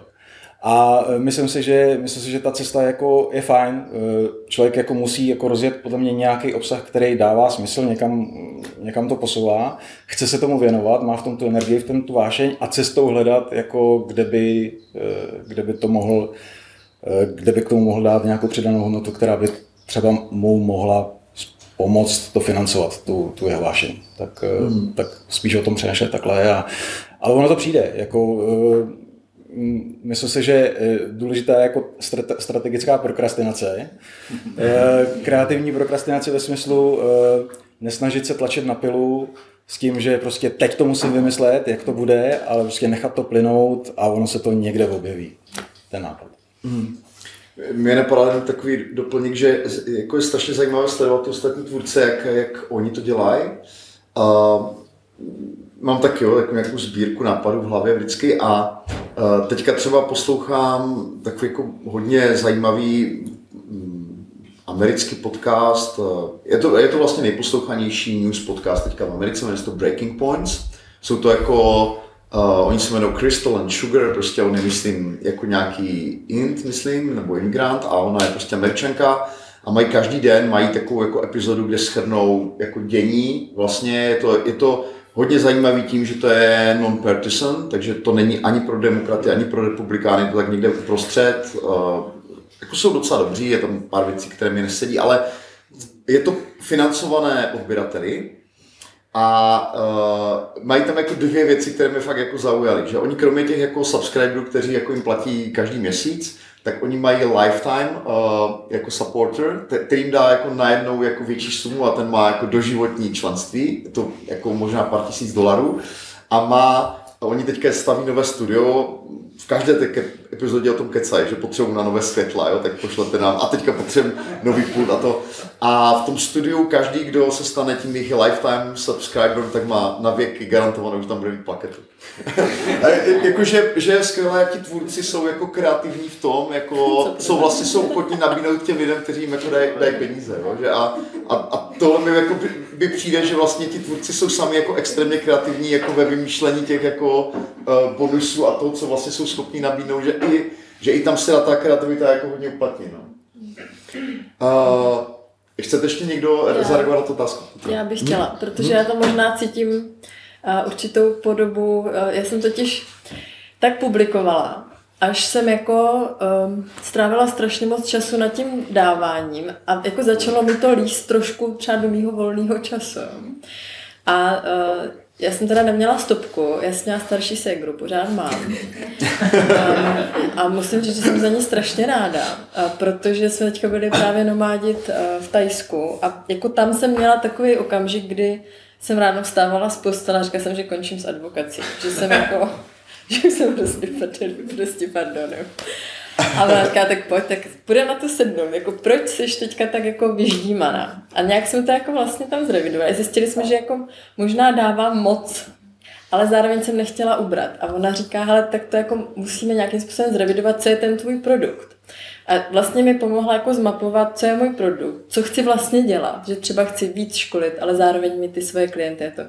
A ona tak prostě dávej mín třeba toho obsahu, víc to spoplatně, říká, a to nejsem já, já jako nechci cedit, co dávám zdarma. Takže mě jako obrovsky pomohlo, že se na to podívala ta ségra, potom můj přítel, který je taky businessman. A vlastně šli jsme cestou, ne, že bych uh, jakoby krouhla ten obsah, který dávám ven a řekla si, tohle bude zdarma, tohle bude placený. Ale udělala jsem to tak, že mi řekli, a proč těm lidem třeba neřekneš v rámci třeba nějakého příspěvku, že školíš? Protože oni vůbec jako podle mě neví, že školíš, jo? A já, aha. To je docela vlastně jako zajímavý. Takže to nebylo, že se to krouhla, ale řekla jsem jim, hele, kdybyste chtěli, tak ještě tady k tomu mám jako nějaký školení, to je jedna věc. A druhá věc, říká, hele, a ty tam máš tu skupinu, těch třeba 6 tisíc lidí. A proč ty tam třeba neřekneš, ale pojďte na webinář, proč neuděláš webinář sama na sebe, který je placený? A proč je mi to blbý? Jako, když tam mám komunitu, které dávám know-how zdarma, tak nechci tam najednou dávat ten biznesový pohled a oni, a proč ne? A aha, a proč ne? Takže teďka tam bude webinář vypsaný. po třech letech, co mám skupinu, přátelé, tam teďka vypíšu. Takže jakoby ta cesta nebyla, že uh, krouhnu ten obsah, ale že ho jakoby dál budu dát, jenom tam občas třeba přilíp, přilípnu, hele, kdybyste chtěli, tak tady ještě jako třeba dávám tyhle produkty, které si můžete zaplatit. To je jedna věc. A druhá věc, kterou jsem k tomu chtěla říct, jo, že spoustu lidí mi potom a viděli, že dávám to know-how zdarma a to, tak oni to začínají trošku jako zneužívat, jo, což je jako přirozený. A já jsem celou dobu odpovídala, odpovídala, odpovídala a tohle mě hodně vyšťovovalo a tam musím si říkat, jo, ale jako buď můžeš tady tři hodiny denně odpovídat, anebo můžeš jít tři hodiny denně na kolo, co chceš dělat. Takže tam jsem si dala taky hranici, že odpovím tam, kde z toho benefituje komunita. To znamená, pokud je to pro to dobro té komunity, hoďte mi to tam, já vám to odpovím a za mě je to win-win. Ale pokud mi někdo píše one to one, hele, řeším tenhle problém, tak já, a to, to byl jako u mě taky zlomový okamžik, tak jsem si prostě nadraftovala slušnou zprávu, že lidi, když to hodí do e-mailu, tak si myslí, že to bude placení, takže oni mi to píšou přes Messenger, přes Instagram, protože oni si myslí, že když to teda píšou přes ty sítě, tak je to zdarma. Taková, taková, to, to, jako to mám odpozorovaný, to je neskutečná věc. Takže i tam jsem si prostě do tady nějakých poznámek nadraftovala odpověď šablonovitou, že moc děkuju za dotaz, ale že se omlouvám, že z kapacitních důvodů tohle odboju v rámci placené konzultace. Řeknu tam, jakou mám hodinovku a že pokud chtějí, tak rovnou dávám odkaz na kalendly na kalendář, ať si mě rovnou buknou a že fakturuji za počatou půl hodinu. A ono mi to profiltruje ty lidi, napíšu to slušně, a myslím si, že ta druhá strana to pochopí a buď to bude placená konzultace a tím pádem je to v rámci mýho prime timeu, anebo už se mi prostě neozvou a tím pádem já jsem se s tím jako naučila žít. Ale trvalo mi to, než jsem se s tím naučila žít, že budu ta zlá advokátka, co neodpověděla zdarma, že jo? Proč najednou neodpovídá zdarma. Takže jako nadraftovat tu hranici, kde je to pro lidi a kde už je to jako one to one. A samozřejmě, že, že... Jaký podíl se překlopili těch placených tady z těch? A, z tady těhle třeba jedna čtvrtina. Hmm ale já jsem s tím jako v pohodě, jo. Mě, mě, trva, mě ne, nešlo o ty finance. Mě trvalo se s tím jako psychicky smířit, že jsem nechtěla být za tu advokátku, která jde po těch penězích. A tam mi to trvalo, tam jsem se jako na to potřeba vzít i koučku, aby mi nastavila tu hranici, že jako, hele, ty máš očividně problém, že nechceš být u lidí za zlou, ale ty jako nejsi za zlou. Ty jenom prostě jim potřebuješ vysvětlit, že potřebuješ na to kolo, aby se z druhý den ráno nevzbudila a řekla, končím a už nikdo ode mě nic nedostane. Jo. Jako takhle to nebylo dramaticky, jako spíš ukazuju, že ono to časem jako k tomu vede. Že když dáváte obsah zdarma, tak je jasný, že ty lidi po vás budou chtít víc a víc a tam je potřeba jako fakt udělat tu čáru, kde je ta hranice, kde už jim jako nebudete odpovídat zadarmo. A jako hlavně u holek si myslím, že je potřeba tu hranici jako velmi pevně nastavit, že my máme ty tendence mateřský, takový to dávat, dávat, dávat a pak jako, kde jsem já? A proč já nejsem na tom kole, když už je sedm večer a to slunko zapadá? Ale můžu jednu poznámku k tomu, promiň. Jenom jsem chtěla navázat, přesně chceš no. navázat na Peťu, nebo?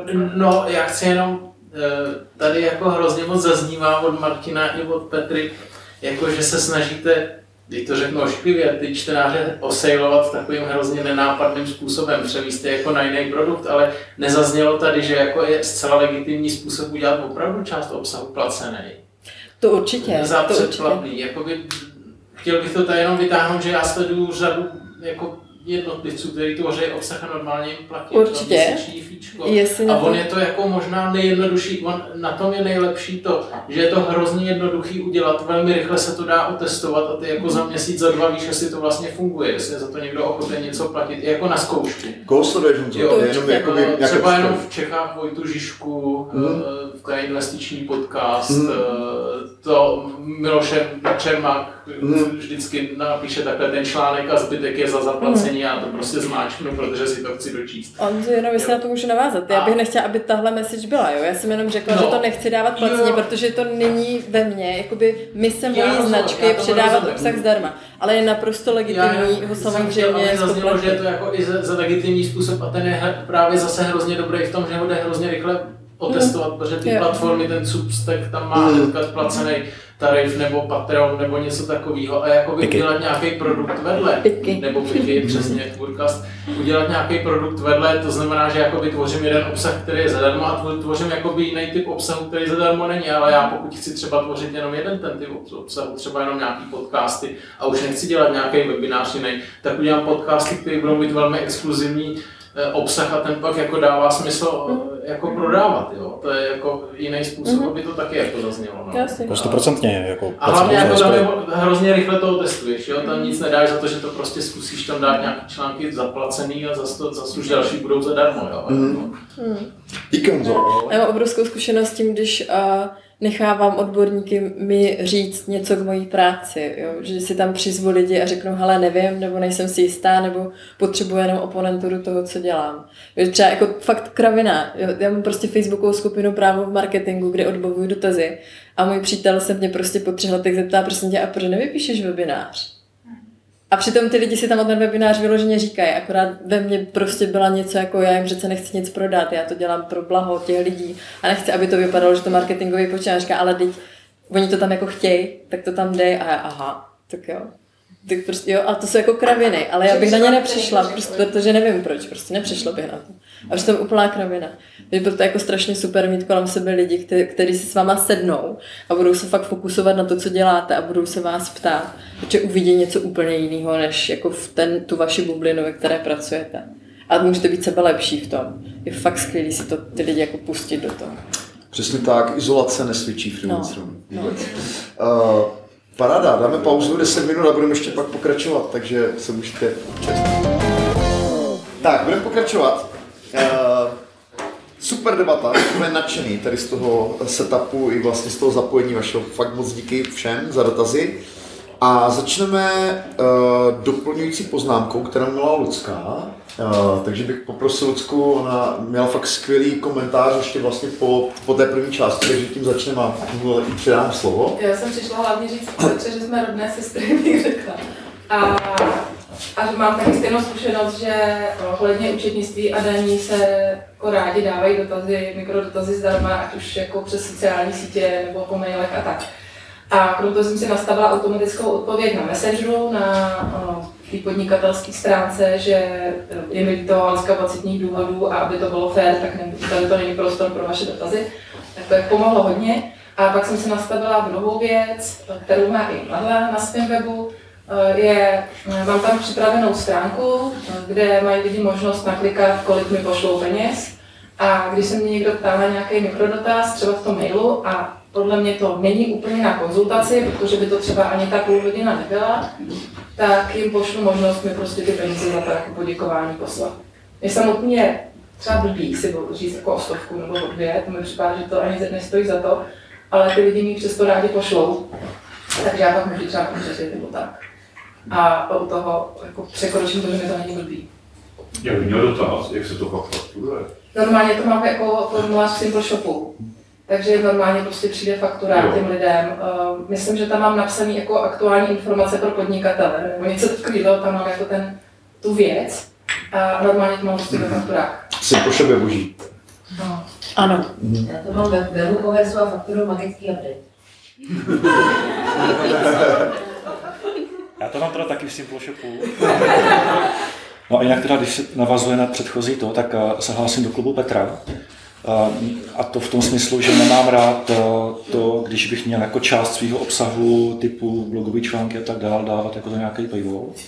Neříkám, že to je špatný, protože zase sám podporuju finančně jako několik tvůrců, ale jako je mi to proti srsti, takže touhletou cestou nejdu, nemám stopku, ale spíš jdu tou cestou v Broni Sobotky, nechci se s ním srovnávat, protože Broně je na Monteveristu, já jsem někde na Vysočině, z hlediska tvůrcovství, ale líbí se mně, že on zhruba 90% obsahu dává zdarma a 10% má potom jakoby placenýho. Jo. A já se snažím to dělat jakoby podobně, že mám vlastně jako vyloženě selektivně na pryč kurz cenotvorby, teďka vlastně dokončuju knížku o cenotvorbě malou, tak to je prostě placený a všechno ostatní vlastně bokem tak je, tak je zdarma.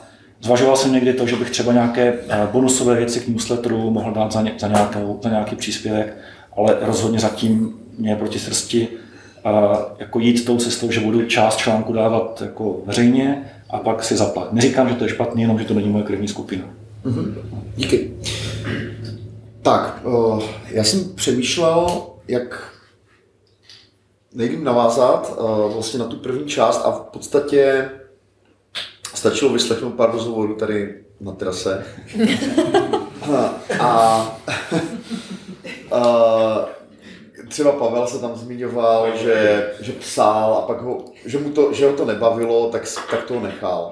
A vlastně uh, uh, ten můj dotaz vlastně na vás spočívá v tom, protože my to taky vidíme hodně, třeba na volné noze my publikujeme novinky, ale jako hodně experimentem s těmi formáty, jo, že si vždycky řekneme, Chtělo by to nějaký nový formát novinky, zkusíme ho, něco se chytne, něco ne. Teď je třeba hodně zajímavý formát, se kterým máme dobrou zkušenost, jsou otázky týdne. Vlastně to je jenom jako vždycky GIF, nějaký mem, ale k tomu je otázka, odpovědi nemoderujeme, až na úplně vzácné výjimky. A jako je to hodně úspěšný formát, jako, že jsme rádi, že jsme ho zkusili, prostě je k tomu teda těžké najít ty gify docela, uh, nějak to napárovat, máme, máme databázi těch otázek, kde si to prostě házíme, co nám jakoby přijde dobré a jako máme i pocit, že se v tom formátu trošku zlepšuje, že už jako dokážeme odhadnout to, co jako vede k těm jako interakcím, aniž bychom jsme jako sklouzávali nějakým jako bulvárním dotazem. Jo. Takže jako vidíme i, sa, i my sami, jak je strašně důležité jakoby osahat si jako ten, ten formát, hmm, naučit se ho jako nějakým způsobem měřit a vyhodnocovat, protože Uh, jakoby množství komentářů není naše metrika, jo? Jako nám jde mimo jiné o jako kvalitu těch odpovědí a tak. Takže vlastně moje otázka na vás uh, je, jaký je, jakou máte vlastně zkušenost jako s různými formáty toho obsahu. Co je váš nejúspěšnější formát? Jako na co lidi jako vlastně nejlíp reagují? A případně jako které metriky vás zajímají, na co se díváte, jo? Jako jinak vyhodnocujeme videa, jo? Mm, nějak jako úspěšnost příspěvku, ale jde mi zkrátka o to jako trošku nechat, nechat eh, nás ostatní nahlídnout do té vaší jakoby tvůrčí kuchyně, která z těch ingrediencí nebo která těch kombinací těch ingrediencí se vám fakt osvědčila, že to byl prostě třeba nejúspěšnější post, nejúspěšnější článek, prostě takový ten jako zásek, kde jste si říkali, aha, tady jsem vlastně možná vyzkoušela, nebo vyzkoušel něco, co jako překvapivě dobře funguje. Takže. No, nemám žádný metriky, nebo že bych to nějak no. jako měřila, nějak úplně to jako hodně jako pocitově, nebo nějaká zpětná vazba, když se ty lidi jako ozvou a začnou mi jako říkat, takže si říkám, mm. že jsem do něčeho se jako trefila. A ku podivu jsem se asi trefila docela hned tím prvním jako příspěvkem, jako když jsem vlastně udělala ten blog. Eh, původně jsem měla teda nějaký pro ty studenty, to byl projekt Studuj úspěšně, to potom jako jsem nechala umřít. A pak jsem si udělala jako blog na své jméno a půl roku jsem si prostě hrála s nějakým jedním příspěvkem a právě jakoby o té metodě Zettelcaster, o, o knížce, asi půl roku, no, to bylo. Jak už to psala půl roku? Asi půl roku jsem to psala, než jsem ho jako vyladila, protože vlastně jsem můj obsah, jakoby, jak se snažím psát, je jakoby dlouhý obsah a dohloubky, že mi přijde, že jako na webu, nebo obecně jako, a že je hodně jako obsahu, který je takový jako hodně povrchní, jenom aby byl, prostě jenom abych chodil ten každý týden třeba, aby bylo něco tak jako, že tam je toho jako, že si to jako přečtu a, a přijde mi, že jsem se jako nic nedozvěděla, nebo že tam jako je to hrozně povrchní. A tohle jsem jako psát nechtěla a chtěla jsem jako jít jako do hloubky, vzít si prostě něco a podívat se na to prostě ze předu, ze zadu, ze strany a ze všema možnýma pohledama. A zjistila jsem, jako, že samozřejmě spoustu lidí to jako odradí, že to je dlouhý, ale zase potom jsou fakt lidi, kteří potom jako řeknou, jako, že to je jako super, že jsem to opravdu jako vzala do hloubky se vším možným i s příkladama a tak. Takže to bych řekla, jako, že jsem zjistila, že jako funguje. A zároveň nějaký jako trochu humor, jako, že tam funguje, že se snažím jako nepsat nějak jako suše, ale přidat do toho jako nějaký jako pobavení a takhle, takže já se tam do toho snažím dávat taky nějaký meme, třeba jako mám ráda sci-fi a fantasy, tak tam dávám uh, třeba do toho prvního článku jsem dávala nějaké hlášky z Pána prstenů a ono to tam docela dobře sedlo. Uh, takže to si myslím, jako, že jsem taky měla jako dobrý ohlas, jako, že lidi bavilo a že vlastně díky tomu, že to bylo dlouhý, a že to četli prostě třeba 40 minut ten článek, tak to jako uh, přečetli, protože to bylo jako čtivý, jsem, jsem jako měla zpětnou vazbu. A zkoušela jsem i nějaký kratší články, takže mám tam na webu i nějaký jako kratší, protože jsem si říkala, jo, takhle jeden článek píšu půl roku, to si lidi budou myslet mezi tím, že jsem umřela, než vydám další, jako už tam nikdo nepřijde, jako měla bych vydávat častěji, takže jsem se hrozně jako, uh, jako nad tím uh, trápila, jako, že jsem měla jako vydávat přece nějak jako častěji, že to ty lidi dělají, že vydávají častěji, prostě, tak jsem se jako snažila. Uh, takže jsem vydala pár nějakých kratších, ale prostě mě to jako nějak jako nenaplňovalo. Měla jsem pocit, jako, že to tam jako je, jenom aby to tam bylo a vlastně mám teď chuť jako asi stahnu ty články, protože tam jako nechci a nechci, aby nikdo viděl. Uh, takže dám pryč a nechám tam jenom ty dlouhý a asi to je ten jako směr, kterým jako já půjdu, takže zase důležitý, jako prostě, aby to dávalo smysl hlavně mě, i když prostě to třeba nějaký lidi uh, to publikum může jako odrazovat. To je asi z pohledu jako teda blogu, No a uh, na sítích tam jsem si jako prošla od začátku nějakou tvorbou, jako když jsem tam dávala jako spontánně, tak jako ze začátku jenom jako vlastně teď mám nějaký nápad, tak teď, teď to tam prostě jdu jako napsat a pak jsem další půl hodinu koukala, jestli to někdo jako lajkuje, jestli to bylo dobrý. A tak to už jako jsem pomalu od toho jako odešla, protože to taky uh, bylo tohleto nárazový způsobovalo, že jsem prostě třeba jeden den dala dva, tři příspěvky a pak 14 dní nic, protože jsem měla blbou náladu tak pak zase nějaký jako bylo nárazový, tak říkám, a zase bych to měla dělat nějak jako možná asi prostě jako pravidelnější, jako aby ty lidi furt jako věděli, že tady jsem jako přece.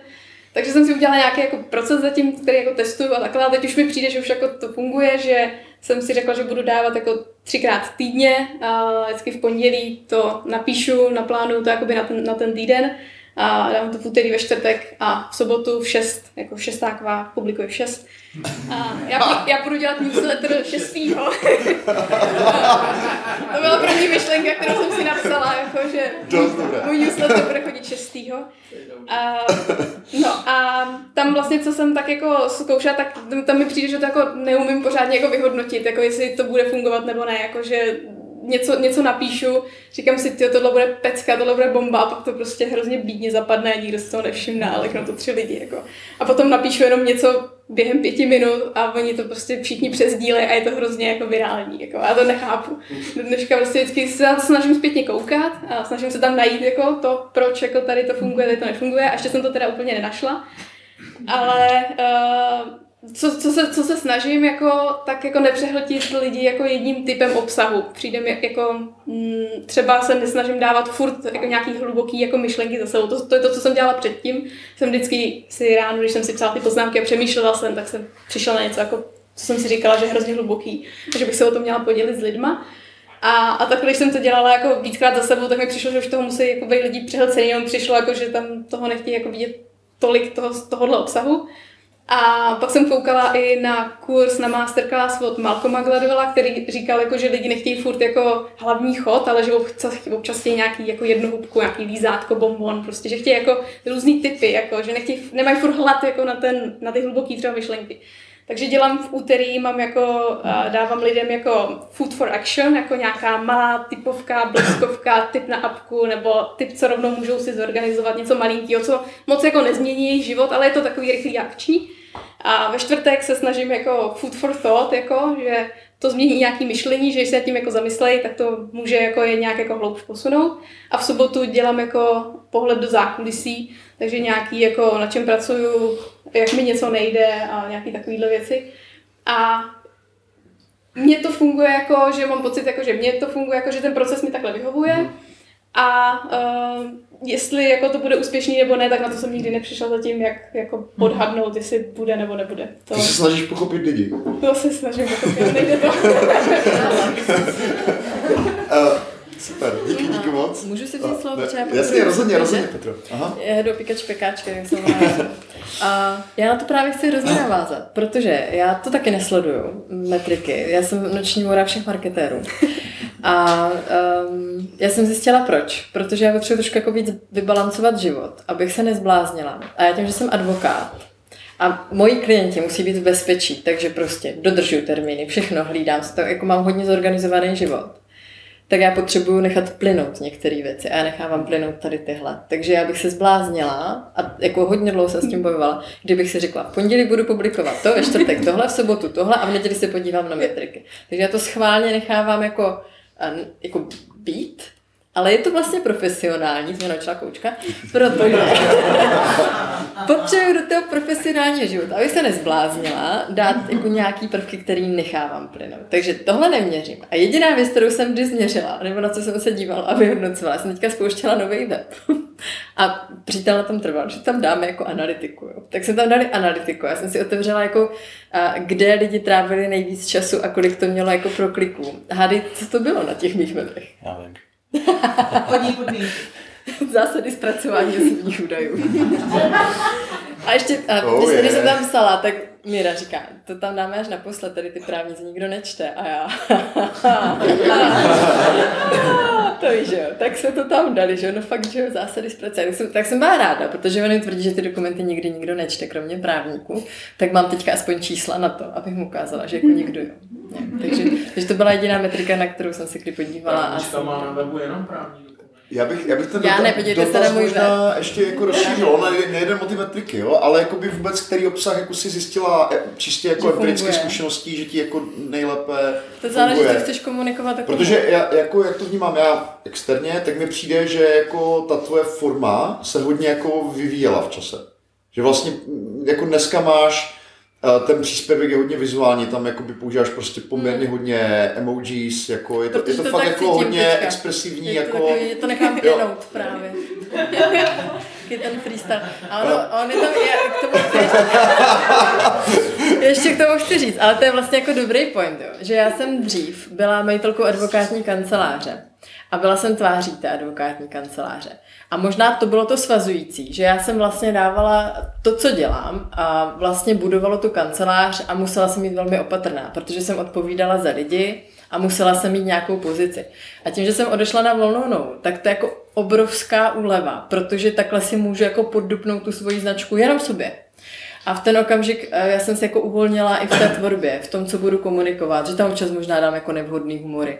Ale zároveň je to takový, že už jdu sama na sebe, už na mě jako nikdo nevísí, nikdo za mě ne, jako nenese tu odpovědnost. Takže možná proto jsem se nebála tam dát víc toho panku. Mm. Protože najednou ten člověk je taky jako volný, což je strašně super, jsou všichni na volné noze, že, že můžete dávat emoji z toho příspěvku. Mm.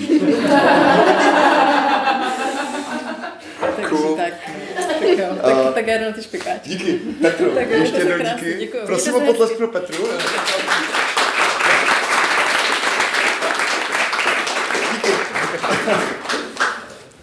tak uh, budeme pokračovat. Jo, jo. E, tak e, já jsem e, když se sledoval ty metriky hodně a pak jsem přestal, e, protože mě to akorát stresovalo a já vlastně sleduju už jenom trendy. Jo? Jako v případě těch velkých jako metrik, jako typu open rate, nebo jako otevírání, otevírání e-mailů, nebo uh, jako klikání vůbec jako nesleduju, to je mi, to je mi šmák, ať si lidi klikají na co chtějí. A, ale eh, to otevírání sleduju ve smyslu toho, je tam nějaký propad, je tam nějaký, je tam, je tam, je tam nějaký výkyv v, tom, v téhle věci, ale co je pro mě jako důležitá metrika a čím dál tím důležitější je, jestli mi jako vlastně na ten newsletter někdo odpoví. Jo, a mě to třeba strašně chybí v, v podcastu, já jsem jako úplně ztracený. Jako, lidi jako ne, ne, nedávají hvězdičky, nepíšou komentáře, prostě vás dělejte to, jako ty tvůrci se na to jinak vyprdnou. Jo. A, e, a u toho, u toho newsletteru je to úplně jako triviálně, to je jednoduchý, stačí odpovědět, jako napsat tomu člověku jenom díky. Jako to strašně stačí. A já se to snažím jako dělat a snažím se to jako lidem říkat, že, že je to extrémně důležitý, protože ten člověk do toho jako vrazí mraky času, mraky úsilí Prostě eh, dělá to často ve svém volném čase, když za to dostane zaplaceno Honza, tak je to skvělý, to je jako bomba, to je jako taky skvělá metrika. Ale e, prostě to poděkování jednoduchý, to, co vlastně nám chybí v práci, často lidi říkají, prostě kdyby svůj šéf řekl děkuju že, za tu práci, tak kdyby jako tohle každému tvůrci, který ho odebíráte, jste řekli jako děkuju, tak si myslím, že jako zlepšíte svět o 150%. A takže doporučuji, aby lidi eh, odpovídali na e-maily, eh, psali komentáře pod podcast, který mají rádi, prostě dávali tomu tvůrci nebo lásku, jo, pravdu a lásku, která musí zvítězit na lží a nenávistí. A eh, tohle si, tohle si myslím, že je jako fakt strašně důležitý a vyživuje to ty tvůrce, jako drží je to prostě nad vodou.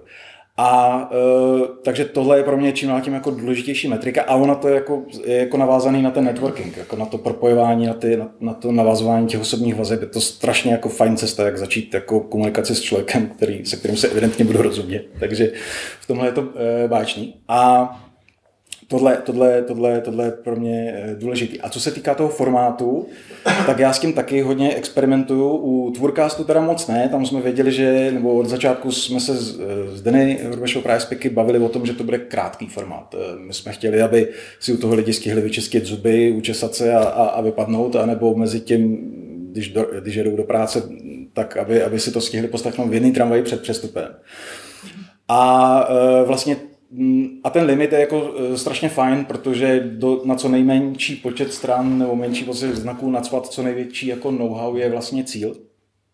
A e, tam, e, tam vlastně furt jako hledáme cestu, jestli lidi vlastně chtějí jako přesný návody typu vyberete si ten na ten nástroj, tady tenhle ten mikrofon, zapojíte do, do tohle toho softwaru, to nahrajete, v tomhle tom ustříháte, a oni jako strašně jako tíhnou k těmhle těm blbostem. Jo? A já to vždycky připomínám eh, nebo přirovnávám k tomu, když si kupujete běžecké boty. Jo? Tak vy si nejdřív vybíráte jako asi půl roku nebo roka půl, záleží, kdo, kdo jste, že jo, si vybíráte běžecké boty, jako jo, a nejlepší, pěnový, pět tisíc, pecka pak začnete běhat a za měsíc zjistíte, že jsou ty boty úplně na prete, jako potřebujete nějaký úplně jiný. Jo? A, a to, je, mm. jako, to je úplně stejný příběh jako s, s těma nástrojema, anebo s těma, s těma mikrofonama. Prostě za půl roku budou úplně jiný mikrofony, jako vlastně nechci dělat tenhle ten obsah, přijím úplně debilní.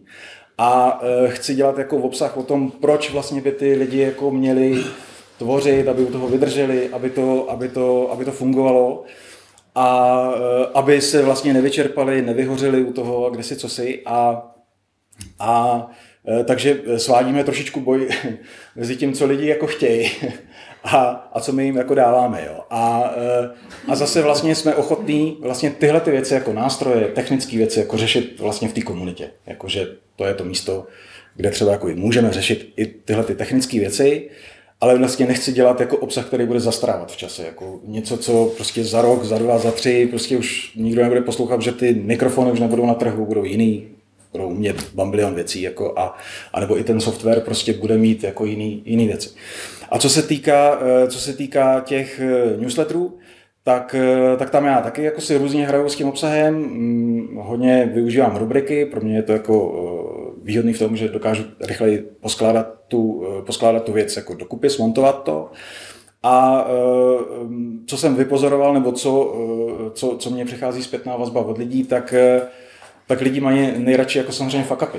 Jako to je slepý uličky, průšvihy, nějaký poučení, co jsem si z toho vzal. Podle mě je to jako strašně jako důležitý vlastně vidět, eh, ukazovat, nelakovat věci jako na růžovo, je podle mě jako extrémně důležitý, protože lakujou, jako, lakuje spousta lidí, tak se snažit jako lakovat méně nebo nelakovat vůbec ideálně a ukazovat ty věci bez příkrás, eh, ukazovat, odkrývat ty věci jako, jako vevnitř. A Eh,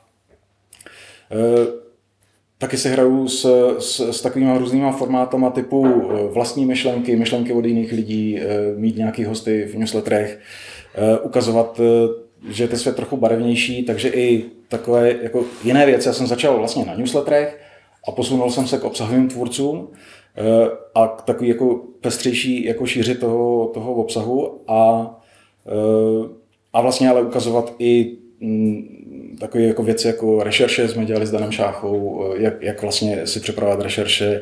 Eh, s Ivanou eh, Števkou jsme se bavili o, o, o tom, jak, jak by měli být tvůrci, jak by měli mít rezilienci, což je, což je vlastně schopnost ohnout se, ale nezlomit pod tlakem, což si myslím, jako, že řeší asi každý tvůrce. I bez tlaku.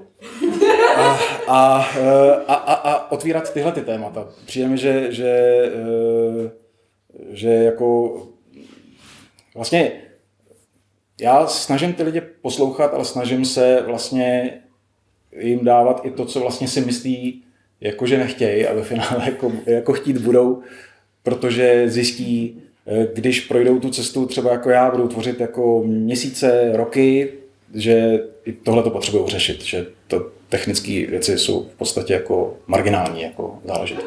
Můžu tady jednu fintu k tomu. Já jsem se naučila, na každý můj oblíbený, zjistila jsem, že jich je víc, ne? zapomněla jsem, co všechno odebírám. Tak každý mu vždycky napsat a já si vypisuju, když která myšlenka mě pobavila, která mě, že, Romane? která mě je výborná, co mě napadlo, že mám k tomu nějaký zdroj a normálně si vypisuju a jen fakt odepíšu a my máme s Romanem vždycky 31. D. Prvního, první to vždycky s Romanem, muž se zbudí, říká, tak co líbilo, no perfektní, a mně se líbilo tohle, pojď řekneme si to. A, a když vyšel rozhovor s Ivanou, tak mě to tak zaujalo a viděla jsem na tolik věcí, že jsem si vypsala čtyři papíry a pozvala jsem ji na procházku průvodcovala jsem Nový svět a pak jsme se tedy v kavárně, kde jsem všechno probírala zpětnou vazbu na jejich rozhovor v jeho newsletter. To, to bylo strašně krásné. Super. To myslím jako i dobře ilustruje, jak, jak ta komunita financí funguje uvnitř. To je, to je fakt super. Díky, že jste se o to podělili. Já mám ještě možná takovou poznámku k Martine k tobě. Podle mě, eh, když se bavíme teda o tom formátu, co ti funguje, ty si podle mě vypiloval k dokonalosti ten formát jako schrnu, schrnutí cizích článků, jo. Protože já, já často zažívám efekt Kafka, jo, že já, jako to, to schrnutí tak skvělé, že jako přečtením toho článku nastupuje velké zklamání, jo, často. Že prostě, ty dokážeš prostě ten obsah jakoby podat líp než ten autor, jo. A prostě to je fakt jako, uh, musím říct, že pro, protože my děláme to tež, my děláme tu kuratelu, že vlastně, takže my jako nějak se snažíme jako schrnout ten obsah a jako fakt tohle, jako, tohle děláš jako sakra dobře, jako musím. Takže kudos, klobouček. Jenom ještě, no? ještě k tomu, k tomu, jak, k tomu vlastně popisování toho odkazu nebo toho, toho článku, no. co je za odkazem, tak eh, já jsem vlastně se v tomhle tom taky vyvíjel. Já jsem na začátku vlastně jako lákal na ten odkaz, Měl jsem to jako, v podstatě to byla jako tři, tři, tři věty a odkaz, ale eh, žena moje mi řekla při jednom z kafí, jako, že vlastně na ty odkazy jako nekliká. to je jako... Hm, to ne, to ne. Takže, no, takže se to začalo Jo, jo, chápu, chápu, jako, je to super. Fakt jako, i pro nás hodně inspirativní, musím říct, že jsme uh, uh, vlastně to implementovali i do našich novinek. Jsme si říkali, zejména když sdílíme zahraniční články, tak je vlastně dost nepravděpodobné, že na to lidi budou klikat. Jako u českých to ne, tam jako nám jde hodně o to, jako jak to, to ale u těch jako anglojazyčních, které jsou navíc dlouhé, spousta těch lidí neumí anglicky, co to, co to třeba čtou nebo nejsou komfortní s tím, tak uh, tam se snažíme se sumírovat jako pod tvém vzoru vlastně, jo. A ten obsah dobře, ale jako zkrátka jako neděláme to tak dobře. Díky Martine. Romane. Já když tak sednu na Petřinu židlu, třeba chytnu kousek vtipu vodní. Eh, to, co říkal Martin o tom, že eh, reakce na newsletter je nějaká jedna z metrik, tak jako souhlas, taky to vždycky člověka potěší. A jenom bych tomu dodal, nebudu to dál rozpitvávat, to, že je pak strašně důležité to, co Martin taky říká, ale dneska to neřekl, že to vlastně není jednosměrka, ale obousměrka, protože eh, potom vlastně, když ten tvůrce neodpoví, tak je to hodně špatný. Jo. A to jsem teďka zažil párkrát, že jsem poslal jako, jako děkovnou reakci, celkem jsem se na tom dal záležet a ten člověk, no ono jich nebyl jeden, ono jich bylo víc, nezareagoval, no, napsal prostě, jo, děkuju, super, moc takového krátkého. A to potom jako už si ty fanoušky člověk ztrácí tady tímhle tím. Jo, takže fakt kolikrát stačí úplně, úplně jednoduchá odpověď jako reakce, ale tady na to dávat bacha, protože to spíš zanechává potom nějaký pocit nějaký hořkosti, pachutě a podobně. No a k tomu vyhodnocování. Když bych měl vyhodnocovat jako nějaké objektivní metriky, tak to bych nerad, protože asi můj nejúspěšnější post na sociálních sítích byla fotka z nemocnice, kde mám propocený pyžamo a dvojitou bradu, tak to bych jakoby asi nebral jako nějakou, nějakou metriku. Ale já vlastně několika způsoby to vyhodnocuju. Jednak když třeba mám ten svůj kurz o cenotvorbě, tak když skončí, tak tam mám takovou zpětnou vazbu a mimo jiné se ptám těch lidí, odkud se vlastně o tom kurzu dozvěděli. Jo? A tam vlastně zaškrkávají možnosti nebo, nebo uh, připisují svoje další. To sami vlastně dělám, že se klientů prostě ptám. Ptám se, kde se jako o mě dozvěděli. Většinou je to přes můj web nebo přes blog. Poslední dobou hodně na doporučení a to už je něco jiného. No a třetí věc, co chci zmínit, tak uh, já jsem udělal takový experiment, protože jsem jako v době covidu si říkal, aha, tak teďka všichni točili videa, tak to taky zkusím. Tak jsem začal točit takový krátký videa, říkám tomu kouzla pro copywritery. A co je pro mě bylo strašně zajímavé, že vlastně je to primárně video a já potom pomocí normálně nějakého jednoduchého programu z toho vytáhnu audio, plácnu to na Spotify, je to jako audio a pomocí deskriptu vlastně z toho vytáhnu ten text a plácnu to na svůj blog a mám to jako blog. Jo. A pak jsem to nazdílel několikrát na sociální sítě a dal jsem odkaz na audio, video a článek a přestože je to primárně video, tak snad pětinásobně největší proklikovost měly ty texty. Takže já jsem se potom o tom bavil a jako v ty naši sociální bublině těch copywriterů, tak jako fakt pořád mají nejradši texty. Já jsem si říkal, kurně, tak si o to chci odpočnout, budu něco koukat, budu něco poslouchat, ale ne, protože oni se v tom můžou rychle zorientovat, rychle to proskenovat, jestli tam je něco jakoby přínosného nebo ne. Když to u těch videí to zatím nejde, v češtině to nejde zatím ani pomocí AI, jo? v angličtině už si uděláš nějaký výcuci. Takže to je takový můj zajímavý postřeh, že aspoň v té mý bublině, takhle jsem si otestoval na několika vzorcích, že pořád strašně ve velkým náskoku jsou vlastně texty vyloženě. Hmm. Díky. Uh, já myslím, že teď je dobrá, dobrý, dobrý čas navázat jako vašimi tématy, dotazy, na co vy se chcete sami zeptat, třeba i od, se odklonit do toho, čím jsme se zatím bavili. Takže bych vám dal rád teďka prostor. Prosím. Jde o ty růz, různé platformy, ať už jsou přímo třeba textový nebo video, tak by mě zajímalo, jestli nějak ten obsah upravujete, anebo to nějak dohromady kombinujete. Uh, no já uh, jsem velký fanoušek jako recyklace obsahu. Jo? Já, já si myslím, že, že obsah, když jednou vznikl je dobrý, tak není důvod, aby zůstal na jedné platformě zamčený. Uh, takže já často využívám pro podcasty už to, co jsem psal v newsletterech, snažím se, snažím se vlastně využít toho, že, že ten překryv jako mezi těma platformama jako často nebývá jako velký nebo stoprocentní. Mm, spousta lidí, kteří to jako nečetli, tak to můžou slyšet. I spousta lidí mi píše, že, že jako podcast je asi fajn, ale že teda jako zůstanou teda učtení. A takže tam je vlastně jako jiný publikum, já ho chci oslovit jako s podobným obsahem, takže využívám, využívám uh, obsah, který jako mám připravený, a uh, no a video, video netočím, takže, takže tam, tam se ani jako nechystám a uh, zkouším, zkouším propojovat ty platformy přes ten obsah, jaký mám. No. No s mrtvou grafikou tvůrkář děláme na YouTube samozřejmě, protože tam nějaký publikum, vyhledávání, takže tam jo. prostě jenom s jednou grafikou to pouštíme i na, na YouTube. Je tam jenom obrázek. Je tam jenom obrázek. Je to, je to, je to statický obrázek, protože YouTube je vlastně nejlep, největší podcastová platforma, že jo? takže... To takže... jsme dělali taky, ale to jsme opustili, protože to nám jako zabíjelo totálně engagement toho kanálu, jako musím říct. Jakože, když tam máš jiný obsah, který pak chceš, aby jako to... No, takže když máš jenom, jenom jako, když tam není jiný obsah, tak je to jako asi dobrá strategie, nebo mít na to specificky jako YouTube kanál, protože to jsme dělali s blogem a to, to nám hodně podřízlo vlastně ten dosah. Ono se to pak jako obnoví, jo, takže to není jako nějaký jako dlouhodobý problém, ale... Jenom v těm platformám bych jenom jako vlastně chtěl říct to, to co já říkám jako všude, jo, že, že uh, já vlastně strašně doporučuji lidem, aby netvořili obsah pro cizí zahrádky, aby si tvořili vlastní zahrádku. Eh, to se týká jako sociálních sítí. Eh, jako mně slouží sociální sítě k tomu, abych tam odprezentoval svůj obsah a snažil jako se ty lidi, ty lidi přesvědčit, aby, aby, aby ten obsah odebírali a aby se přihlásili k newsletterům, aby poslouchali eh, podcast, protože a potom přes ten podcast zase se zase šli třeba do té komunity, protože chceme, chceme mít, chci mít přímý link, přímou, přímou, přímý spojení vlastně na ty lidi. A ty sociální sítě, nebo tvořit obsah pro sociální sítě mi vlastně nedává smysl. Eh, jako, možná jako forma prezentace je to fajn, ale, eh, ale přijde mi, že tvořím obsah pro někoho jiného. Takže jako moje cesta je eh, zkoušet ty lidi, který třeba mě sledují na sociálních sítích, přesvědčit, aby, aby, šli, aby šli a přihlásili se k newsletterům a sledovali mě tam. Přesně tak, došli jsme ke stejnému závěru. Možná jste si všimli, že vlastně pod všema novinkama, co dáváme teďka, tak je poslední řádek, je text, že když vás zajímají ty novinky, odebírejte newsletter.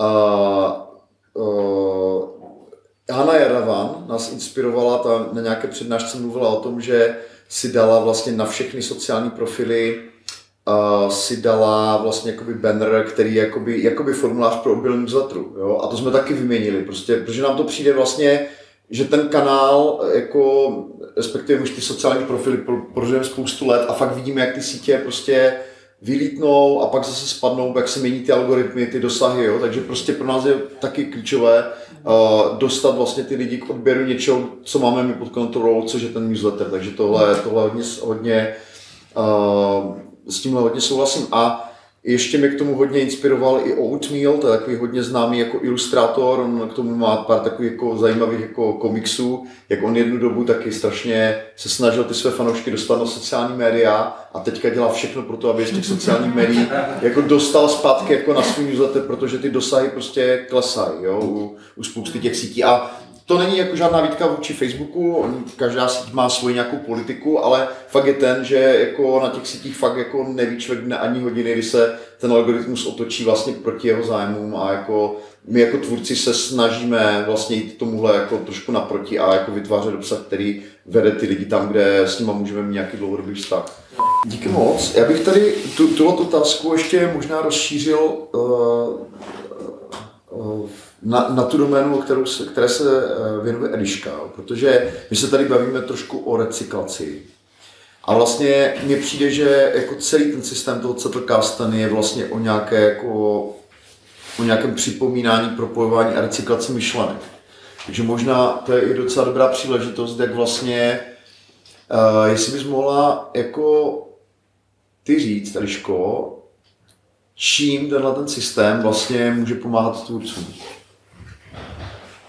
Čím může pomáhat? No, jakoby, jako, protože když se na to člověk podívá jako čistě laicky, tak eh, to, to, co ty publikuješ, je velmi jako komplexní. Jo? Působí to složitě na první pohled, ale ty to evidentně jako tvůrce využíváš. Jo? A jako ten, ten autor toho systému to využíval jako, ne jako tvůrce, mm-hmm. jako prostě spisovatel. A možná je vlastně tohle ta, ta, ta správná chvíle, kdy jako říct, jako k čemu tenhle ten jako koncept je dobrý, jako aby vlastně člověk, Martin o tom mluví, on on to recykluje, že on to recykluje intuitivně, pokud tomu dobře rozumím, že jo. Hmm. Ale tohle je vlastně jako systém, který to recykluje jako systematicky. On má vlastně, Martin, ty poznámky uložený v tom obsahu vlastně. On jako no, tam, tam takže možná, kdybys tohle možná trošku mohla přiblížit, to si myslím, že je fakt jako přesně ten moment, kdyby to mělo asi zaznít. No já si myslím, já jsem třeba, když jsem začínala blogovat a neznala jsem ještě Settlecast, a možná to tak spousta tvůrců jako dělá, je, že jak si jako tvořit ten obsah, je, že prostě když dostanu nějaký nápad třeba, tak si řeknu, ty z toho by mohl být třeba článek, tak si jako udělám nějaký jako projekt nebo poznámku, tohle by mohl být článek. No a pak mám jako zase další nápad, tak si to zase napíšu.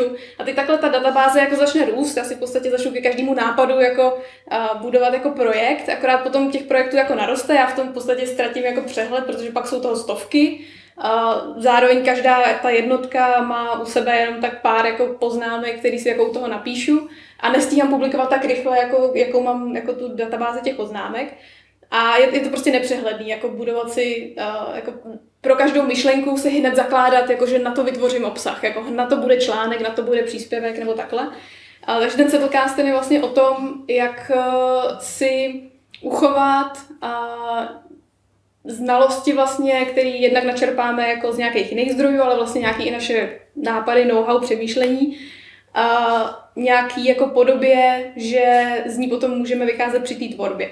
Ten Settlecast ten vlastně funguje to tak, že když si píšeme, třeba čteme nějaký, nějakou knížku, nějaký zdroj a může nám to dát třeba nějaký nápad právě, co můžeme publikovat, tak my si píšeme poznámky uh, ohledně toho zdroje. Takže většinou si napíšete dokument, poznámku, uh, čtu tuhle přednášku, no poslouchám tuhle přednášku, napíšu si tam takhle ty poznámky. A kdyby mě z toho napadl nějaký ten nápad na ten článek a kdybych si šla a založila si ten článek, tak mi vznikne jakoby právě ta databáze, ten chaos, ke kterému se jakoby dostanu. Takže tam ten settlecast je o tom, že já projdu si tu poznámku o té události, kterou mám a vytahám z ní poznámky jakoby o myšlenkách, o kterých mám jako pocit, že můžou přežít ten aktuální kontext, a že mají nějaký potenciál je dále jako rozvíjet a mohl by být jakoby zajímavý z toho jako nějaký obsah, ale chce to nějaký čas. Vždycky, když mám nějakou myšlenku, tak ona chce třeba měsíc, dva, než jako dozraje do něčeho, že to, jako, že to můžu publikovat. Není to jako, že teď mě něco napadne a teď jdu a napíšu to a publikuju to, tak tomu potřebuji nazbírat nějaký další zdroje, nějak to jako víc nechat uležet. A Settlecast je právě v podstatě jako inkubátor, takový místo, kam to můžu dávat. Uh, a vyznám se v tom, protože to, jak je, jak je to strukturovaný, tak je to v podstatě co poznámka, to je myšlenka. Uh, takže si to můžete představit, že ty poznámky jsou prostě takový malinký, můžete si to představit jako papírovou kartičku, a, nebo jako třeba v Evernote jako note, opravdu jako jedna, jedna poznámka. A ty poznámky jsou uh, organizované v podstatě jakoby do myšlenkových řetízků. Takže v podstatě, když nad něčím přemýšlím, něco rozvíjím, tak uh, si to zapojuju za sebe. Takže když mám nějakou myšlenku a pak mě k tomu napadne něco dalšího, říkám si, uh, že je to vlastně k něčemu, o čem už jsem přemýšlela, o čem bych třeba mohla později napsat, tak uh, to všechno dávám vlastně tady do tohohle systému.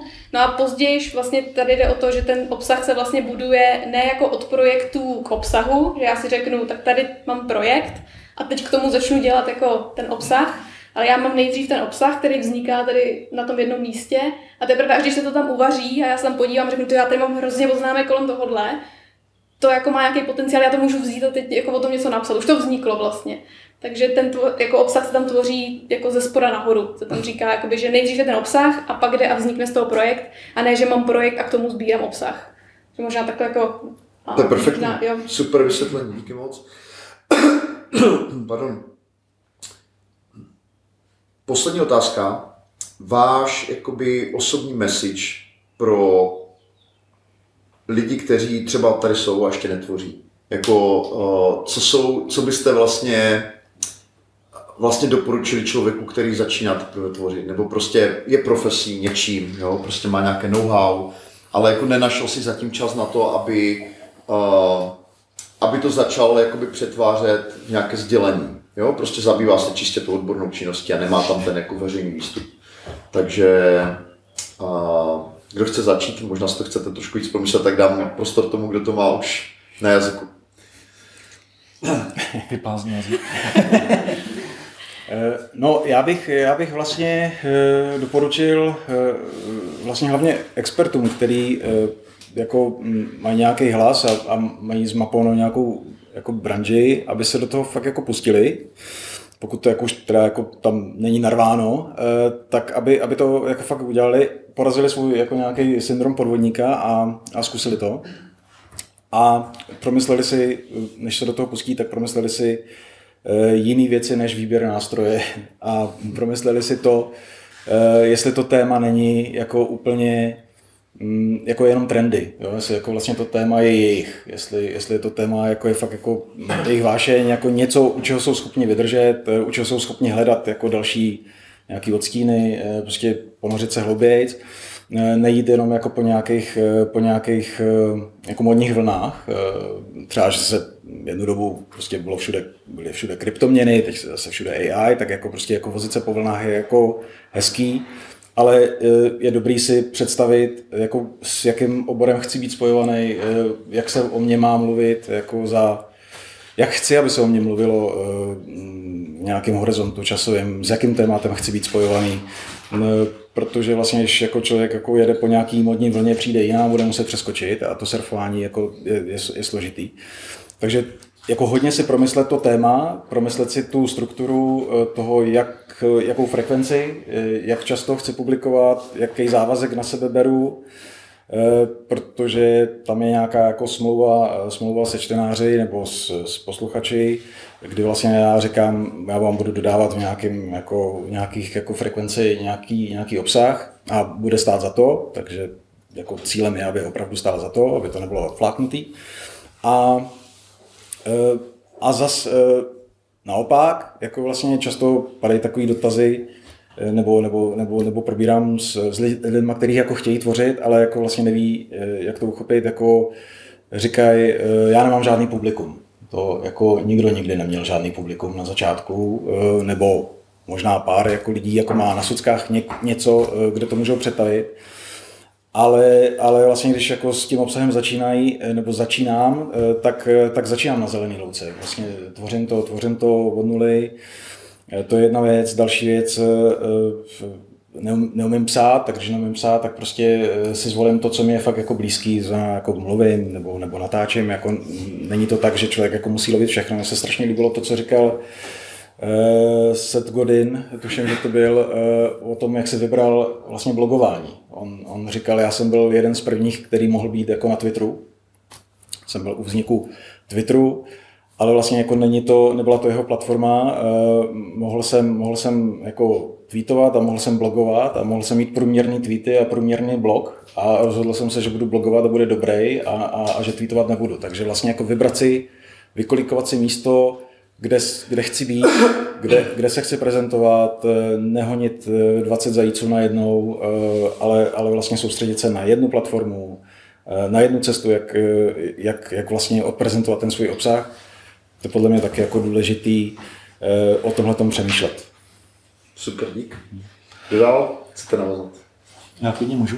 Mhm. Uh, vlastně pokud se jedná fakt o odborníka, který ještě nezačal tvořit na venek nějaký blog nebo cokoliv tvůrčího, tak bych možná šel tou cestou, o které mluvila Eliška, že vlastně bych se zamyslel nad tím, jestli ten obsah už náhodou nemáte. Jestli ho nemáte někde v nějakých vystoupeních na konferencích, někde v nějakých odpovědích na e-maily, v nějakých eh, výstupech na, na, z nějakých konzultací a tak dále.